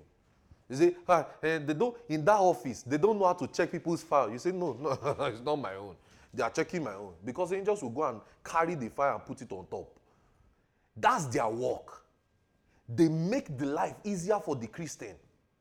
God gave them that kind of power for the believer. That was why, immediately after the temptation of Jesus, the Bible says the angels came to minister to him. Why? That's their work. Okay, see, look at look at Peter. Verse 11, verse 7, Act 12, verse 7. And behold, now this was Peter now in the prison, no. And don't forget, what was happening? The church was doing what? They were praying. Don't forget, I showed you in Matthew 26. Jesus said, Can't I ask for 12 legions of angels and it will be supplied now? So that means the essence of the prayer of the church was from the ministry of angels to be supplied for Peter. see, when we say pray, when we say, see, when we say pray, we are not telling you, we are not trying to punish you. We are teaching you scriptures. See, hmm, I tell you, for a man who prays, nothing evil goes beyond. No, see, he's not going to be capsided with evil. He's going to see it. Oh, this is it. Prayer is so necessary for the believer. See, look at look at something. Look at in verse 5. It says Peter was kept in prison. But look at in verse 5. What happened? But prayer was made without ceasing of the church unto God for him. But look at this guy. He was already sleeping in verse 6. And Herod would have brought him, and Peter was sleeping in the two soldiers bonded into chains. So look at the kind of oppression this guy was in. He was bonded into chains, and the keepers of the door kept the prison. They kept Peter in a dungeon. He was apprehended. Two soldiers, he was chained. Look at it in verse 7. the angels of the Lord knew what to do best. And the angel of the Lord came upon him, and a light shone in the prison. And he smote Peter. See, the angel did not wake Peter. There's difference between he wakened me to money by money. you know, the, the scripture has used wake before. So this one is not wake. He smote Peter means he gave Peter a hard slap. Oh, stand up. Peter will have said, ah. and I'm, see, those of you that sleep too much, and I'm not joking, you. Oh. those of you that over, is it, ah, is, is it money? Is it? and I'm not joking, I'll come back to this later. So that you can sleep Sleep self is sleep self is afraid of you. That if sleep come back in the next world, they will not come to your dwelling place. Some of you can, even in service, some of you can sleep. Angels of the Lord are passing. You, you are sleeping. Uh, so, so people, the, what God wants them to hear, so that the ministry of angels will work for them in the week. They slept it off in service. So angels don't have anything to work out, work out, work, work with. In the course of this, you just say you should not have slept. Imagine your bodyguard is blaming you. You should not have slept now. If you have slept now, this, this will never have happened to you. You would have given me my assignment to do. As you see, if people know how to listen in church service, things will go well with them. oh. But they, that's when they are, talk, they are talking about your life. That's when you. He just say, ah. He just even looking at you and say, ah. Bro, don't you have this problem? or you are also teaching you are distracted. Your mind is traveling. He just say focus, focus. He just even blowing whisper. Focus. I'm just joking. But some of you can sleep. Eh, Peter was already gone. He was somebody that was a prisoner. He did not know when he would die. The next day they are going to kill him. This one was sleeping. The angel had to. They say smote. You know what they say smote? Smote somebody. Says we just smote Peter on the right hand and raised him up. Say, arise up quickly, fast. Don't waste time. And the chains fell off from his hand. Hope you know that that's supernatural. The chains fell off because that chain is the only the prisoners, are, only the keepers of the prison has the key. So you should know that the angels are there. They've done their work. They've collected the key. They've done their work. now the angel said, "Guard thyself." Now the angel did not do it for him. oh. So you see, I use that common sense. The angel did not do it for you. He said, "Guide thyself, bind on thy sandal, wear your sandal." And so he did. And he said, Cast thy garment around about thee. The angel told him, Carry everything that belongs to you in this prison and follow me. And he went out and followed him. And wish not that it was true that he was done. So the guy was still even feeling sleepy. And wished not that it was true that he was done or he thought he saw a vision. So now, angels expect you to have common sense too. Because God gave you brains. So you see that the, eh, the angel did not carry Peter. Peter walked himself. So you see common sense. If you like, stay there. oh. You should be in prison too. Stay there and say, can't you carry me? Oh, they play. so he left him to use his brain. And guess what? And when they went fast the first, second, so you look at the kind of place they put him. So they went fast the first, second word, and came into the iron gate which led into the city, which opened on its own account. They went and passed through one street, and forthwith the angel departed from him. Once they got to the street that Peter knew like this, once they've come out of that place, the angel left. He has done his work. If you lie, let them go arrest you again. So Peter quickly ran on. In fact, in this same scripture, the Bible made us to understand Peter left that city. Peter left the city because he, he, he, if they arrest him again, you give the angel another work. So look at okay, let me give you another instance of Samuel and David. Samuel wanted to go and anoint David, and Saul was still a king. Ah, When Samuel had to ask God, God, what should I say if they catch me carrying oil? Say, I'm going to worship. God said, Tell them I'm going to worship. Worship. So the question have worship that you sabi. Common sense. If they had, if someone has told them, I'm going to annoy the king, ah. you know, the, I only I told you, the devil works with information. They will kill David. He will never have become the king. So evil spirit that was supposed to be troubling David was troubling Saul in the in the palace. Common sense. Look at even Joseph and Mary. Look at even Jesus and the devil. Je- The devil told Jesus, I said, jump. You know, if Jesus has jumped, there will be nobody to die for our sins.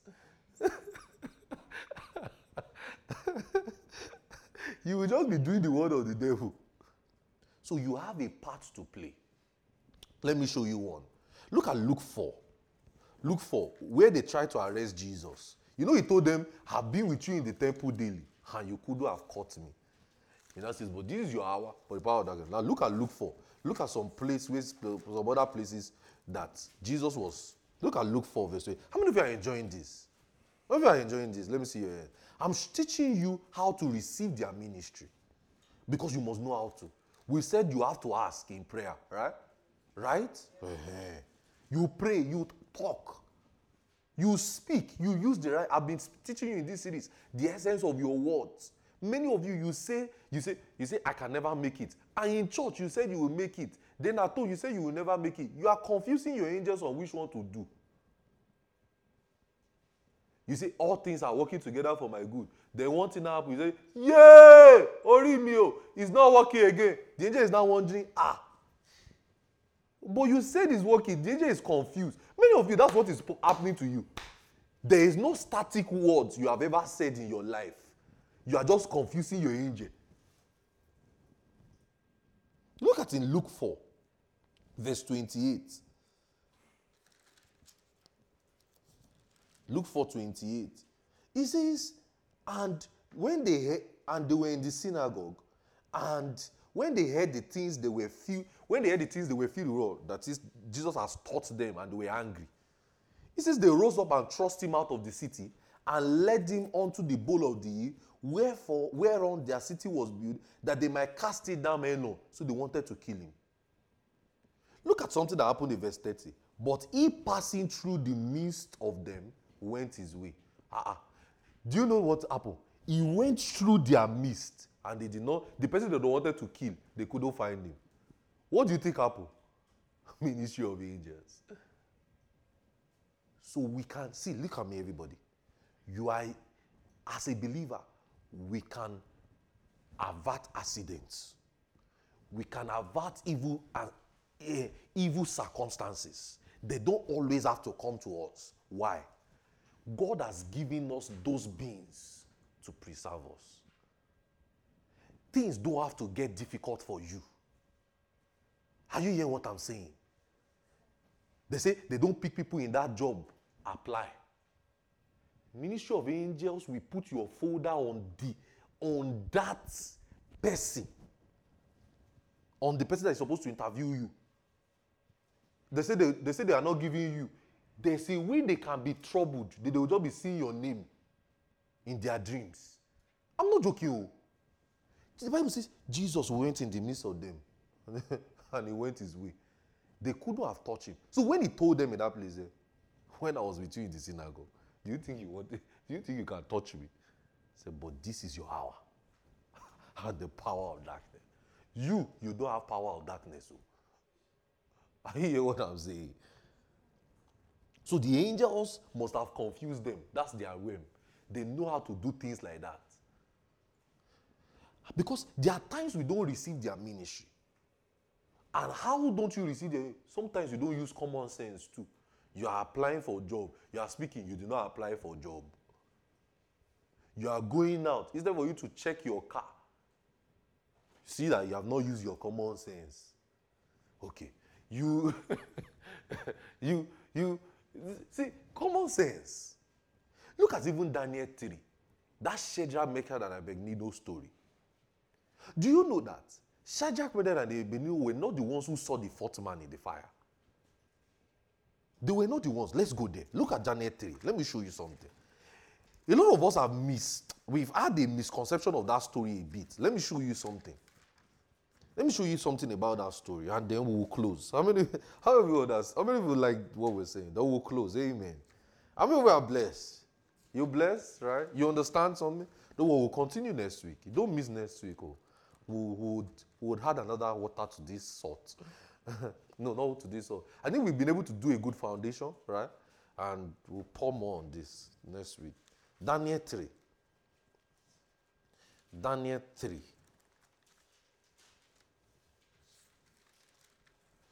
Look at that, Dan, look at, look at that Daniel 3. He says, look at in verse, look at in verse, uh,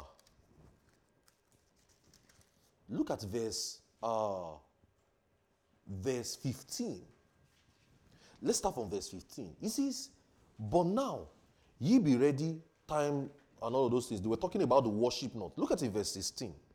Shadrach, Meshach, and Abednego answered and said to the king, O Nebuchadnezzar, he says, We are not careful to answer thee on this matter.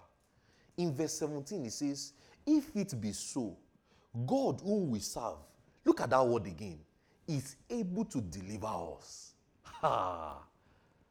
Are you saying that that word deliver us is, is prominent? And look at the confidence they have. You know, they did not say God will, will send a man into the fire. Mm-mm, that's not what they said. They said God will deliver us from the burning, flaming fires. You know, they don't know whether it's, a, it's somebody that will be inside the fire. They just say God will deliver us. And he will deliver us. Look at how they now said it. And he will deliver us out of the hand. Look at, they're even telling the king, I say, see, look at the confidence. God will deliver us from your hand. he says, God will deliver us. He says, but if not, in verse 8, be it known, O king, that we will not serve that God or worship the golden image which thou hast set up. So that means that they stayed steadfast in faith. They were confident of their deliverance. And that is how every believer should be. You must be so confident about the deliverance that you have in God.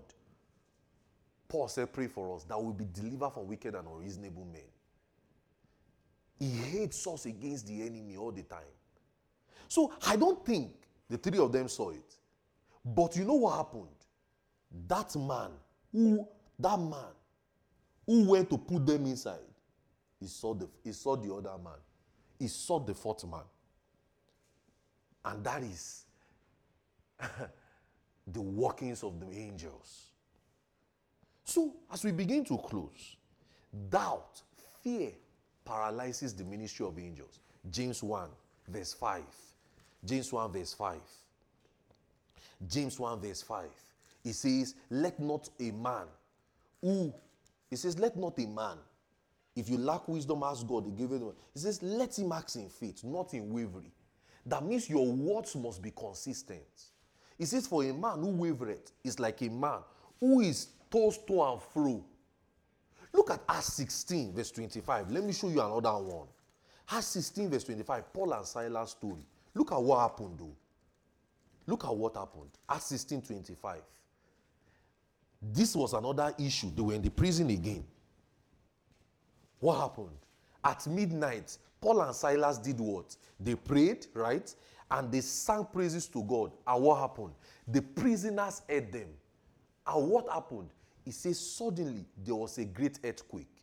The foundations of the prison were shaking, and immediately all the doors were open and everyone's hands were loosed. If you follow the precedent of scripture, you will know this is a supernatural ministry of angels. And what happened? They prayed, they sang praises. God expects us to speak His word all the time. They prayed. You know, if it was you in that kind of situation, you would say, See, let whatever we be, we be. Que sera, sera. No. They prayed. They sang praises. God expects us to, to, to, God expects us to speak His word all the time.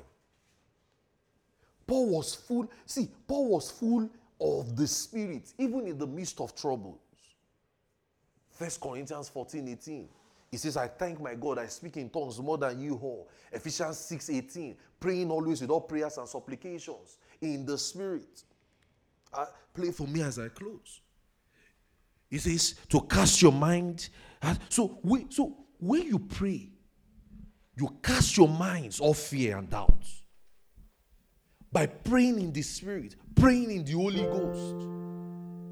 Prayer in the Holy Ghost, it helps your mind against fear. Because, see, I'm going to explain to us in the course of this series how that your fear alone can paralyze their ministry.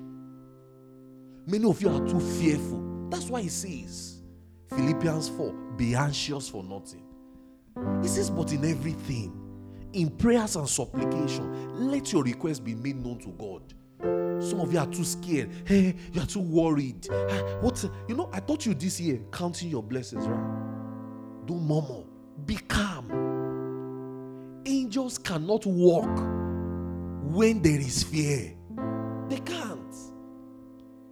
Look at Paul and Silas. Hope you know. Even Peter, we say we just blamed him now that he was sleeping. But hope you know he's a calm man who sleeps. He was sleeping in trouble.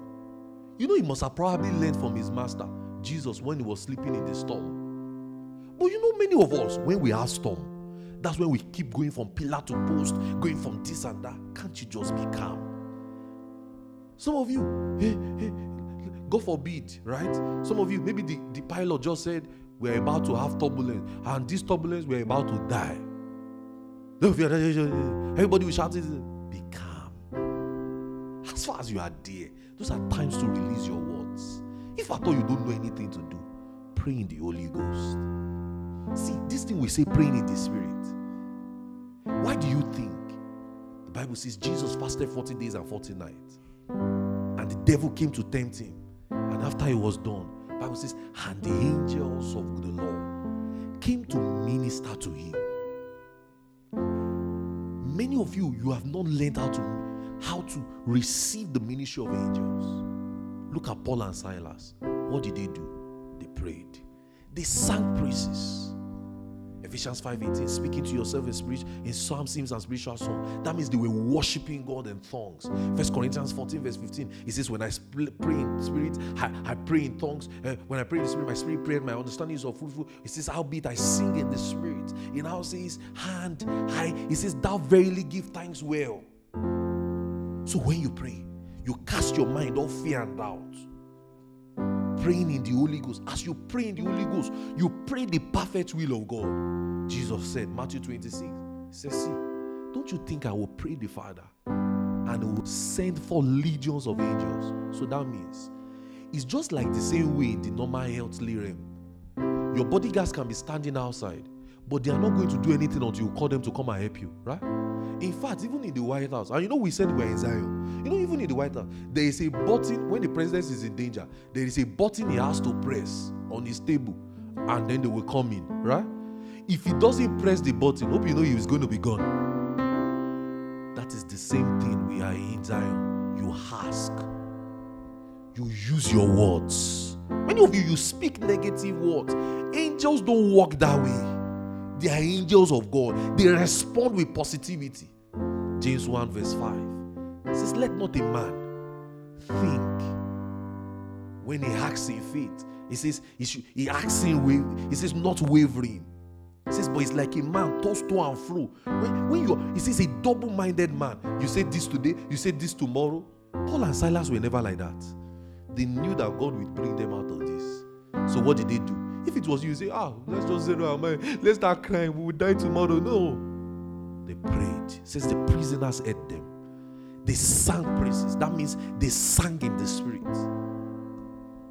That means they were full of joy. They were full of expectations. They were telling myself, say, say, I am going to, I am going to have, I'm going to be delivered. I'm going to have this job.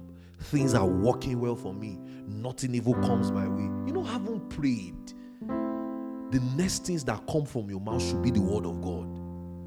If when you pray, the next thing is coming out from your mouth are negativity, I doubt you prayed at all. It says, be anxious for nothing. But in everything, in prayers and supplication, let your request be made known unto God. Mark 11, verse 24. It says, it says that, imagine, it says, you shall have whatsoever you say. That's what Jesus told us. So you must believe that you receive. Tell yourself, I believe and I receive. The ministry of angels working for me this week. I believe they are making things working out for me. I believe things are going around my way. You know, you say it that way. I believe they are orchestrating things for my job, putting my interview first place, putting my job application first place. They are moving them out. You know, before you go on out, you say, Ministry of Angels are going around, going around, Mm. orchestrating the steps of men that I'll preach to today. And I will find men. How does they say? Nobody was there. Nobody was there. use your angels to call them. We have angels to send on assignment. How many of you know you, your angels have been dormant for a while? Right? Some of you have not given them some work to do. I'm teaching you this series because you got to use your angels. We are in Zion. You've got to use your words. They are your servant. You don't worship them, right? We said it, right? They are your servant. They why did God empower them that way? For your sake. Look at that was why it seemed like the church understood this. The church prayed. They knew something will happen. They knew that once we just pray, something will happen. Jesus said, Don't worry. He said, Don't you think if I want to pray, legions of angels will come here? But this is your hour. Said, I was with you in the temple and nothing happened. So that means we can have a supernatural life free from fear, free from accidents, free from the turmoils of evil. They want to sack you tomorrow. By the orchestration of the ministry, they will just forget. They will just look at somebody else and say, It's you, you that have been troubling us, you trouble over here, you leave this place, you stay. Things can be orchestrated. Don't forget that we live in a supernatural. Things can be orchestrated for you. Learn to use their ministry in prayers, right? And in their word. Psalm 103 says, Heart thy word. They respond to the word, to the word. So you have the part to play. What's the part you have to play? My words, prayer, right? Actions. And also use your common sense. Use your brains. It is possible to think as you use your mind, use your words. Like I told you, fear, anxiety, it paralyzes their ministry. They, the way they are created, eh, they are not created to walk in the atmosphere of fear. That feeling of, ah, it's not going to work out, it's not going to, that, you are, you, are, you are making a mistake. Calm down. Jesus slept in the midst of the trouble. That even the disciples were saying, Master, carest not that we perish. Jesus was sleeping. You know why? He knew that ah, I can't be anxious. So when you find a believer who is anxious, who is fearful, you have found a believer who has not known how to use his ministry of angels. I'm teaching you to be confident in this ministry. I'll share a story. A couple of years ago, was driving, me and my friend, Tofumi, I'll mention her name. We went to Chicago and we were to stop at a gas station. And it's not I'm I'm somebody that Chicago to Indiana is just three hours. I don't stop anytime I'm doing that drive. Because once you fill your tank, it takes you go come. I don't. It's a culture. Once I start a journey, the only thing that makes me stop is if I want to buy gas. Then that's when I will now use restroom. That year, for some reason, I don't know, I was just so pressed in my spirit to stop in that vending, you know, these um, rest areas. So we said, well, let's warm the, let's just use the opportunity to warm a food. And I just met a man, one of the caretakers of those rest areas. And I just met a man and he just said, I just saw that there was a Bible in his uh, place. And I said, you know, are you a Christian? And I just engaged him because I was not doing it. I was just roaming about the place. The Tovim was warming the food. I think she, I think she had to use the restroom and also. And I just said, Are you a Christian? What's oh this one you have a Bible and you study? He said, he just told me, he said, I've actually been studying the ministry of angels and I believe in the ministry of angels so. I said, ah, I said, I believe in it too.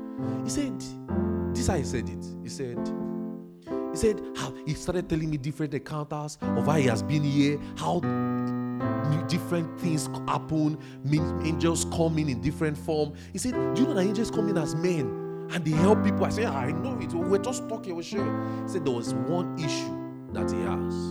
And he said, I have a problem and an addiction with smoking. He said, and I trusted God that He will send an angel to come and deliver me. I said, I'm actually a preacher.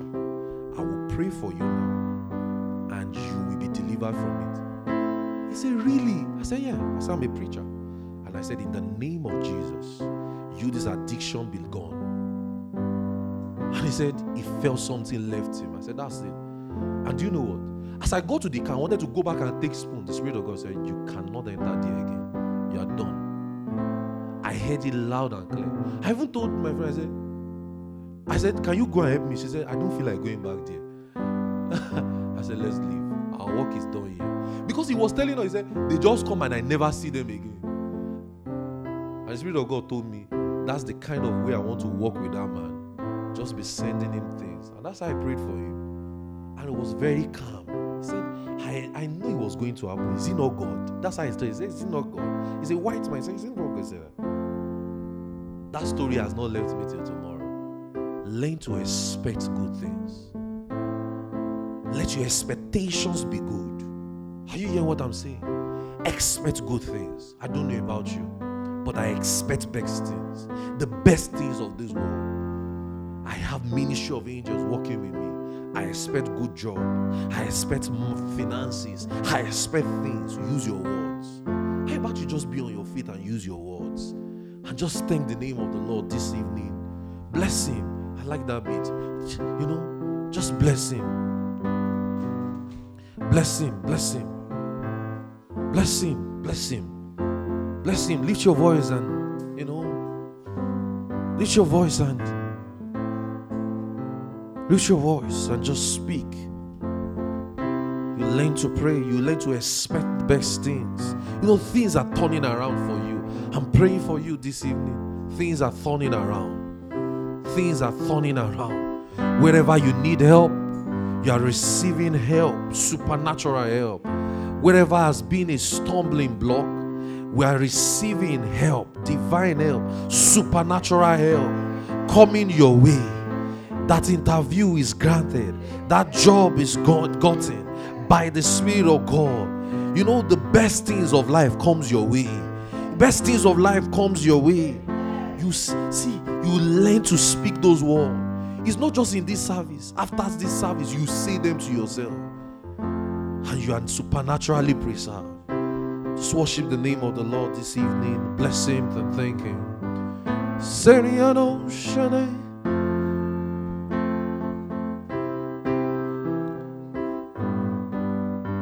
Mondo Shanana. Bless Him, lift your hands. Thank Him for what you have. Look at what God has done for us. Thank Him. Thank Him. Lift your voice. Thank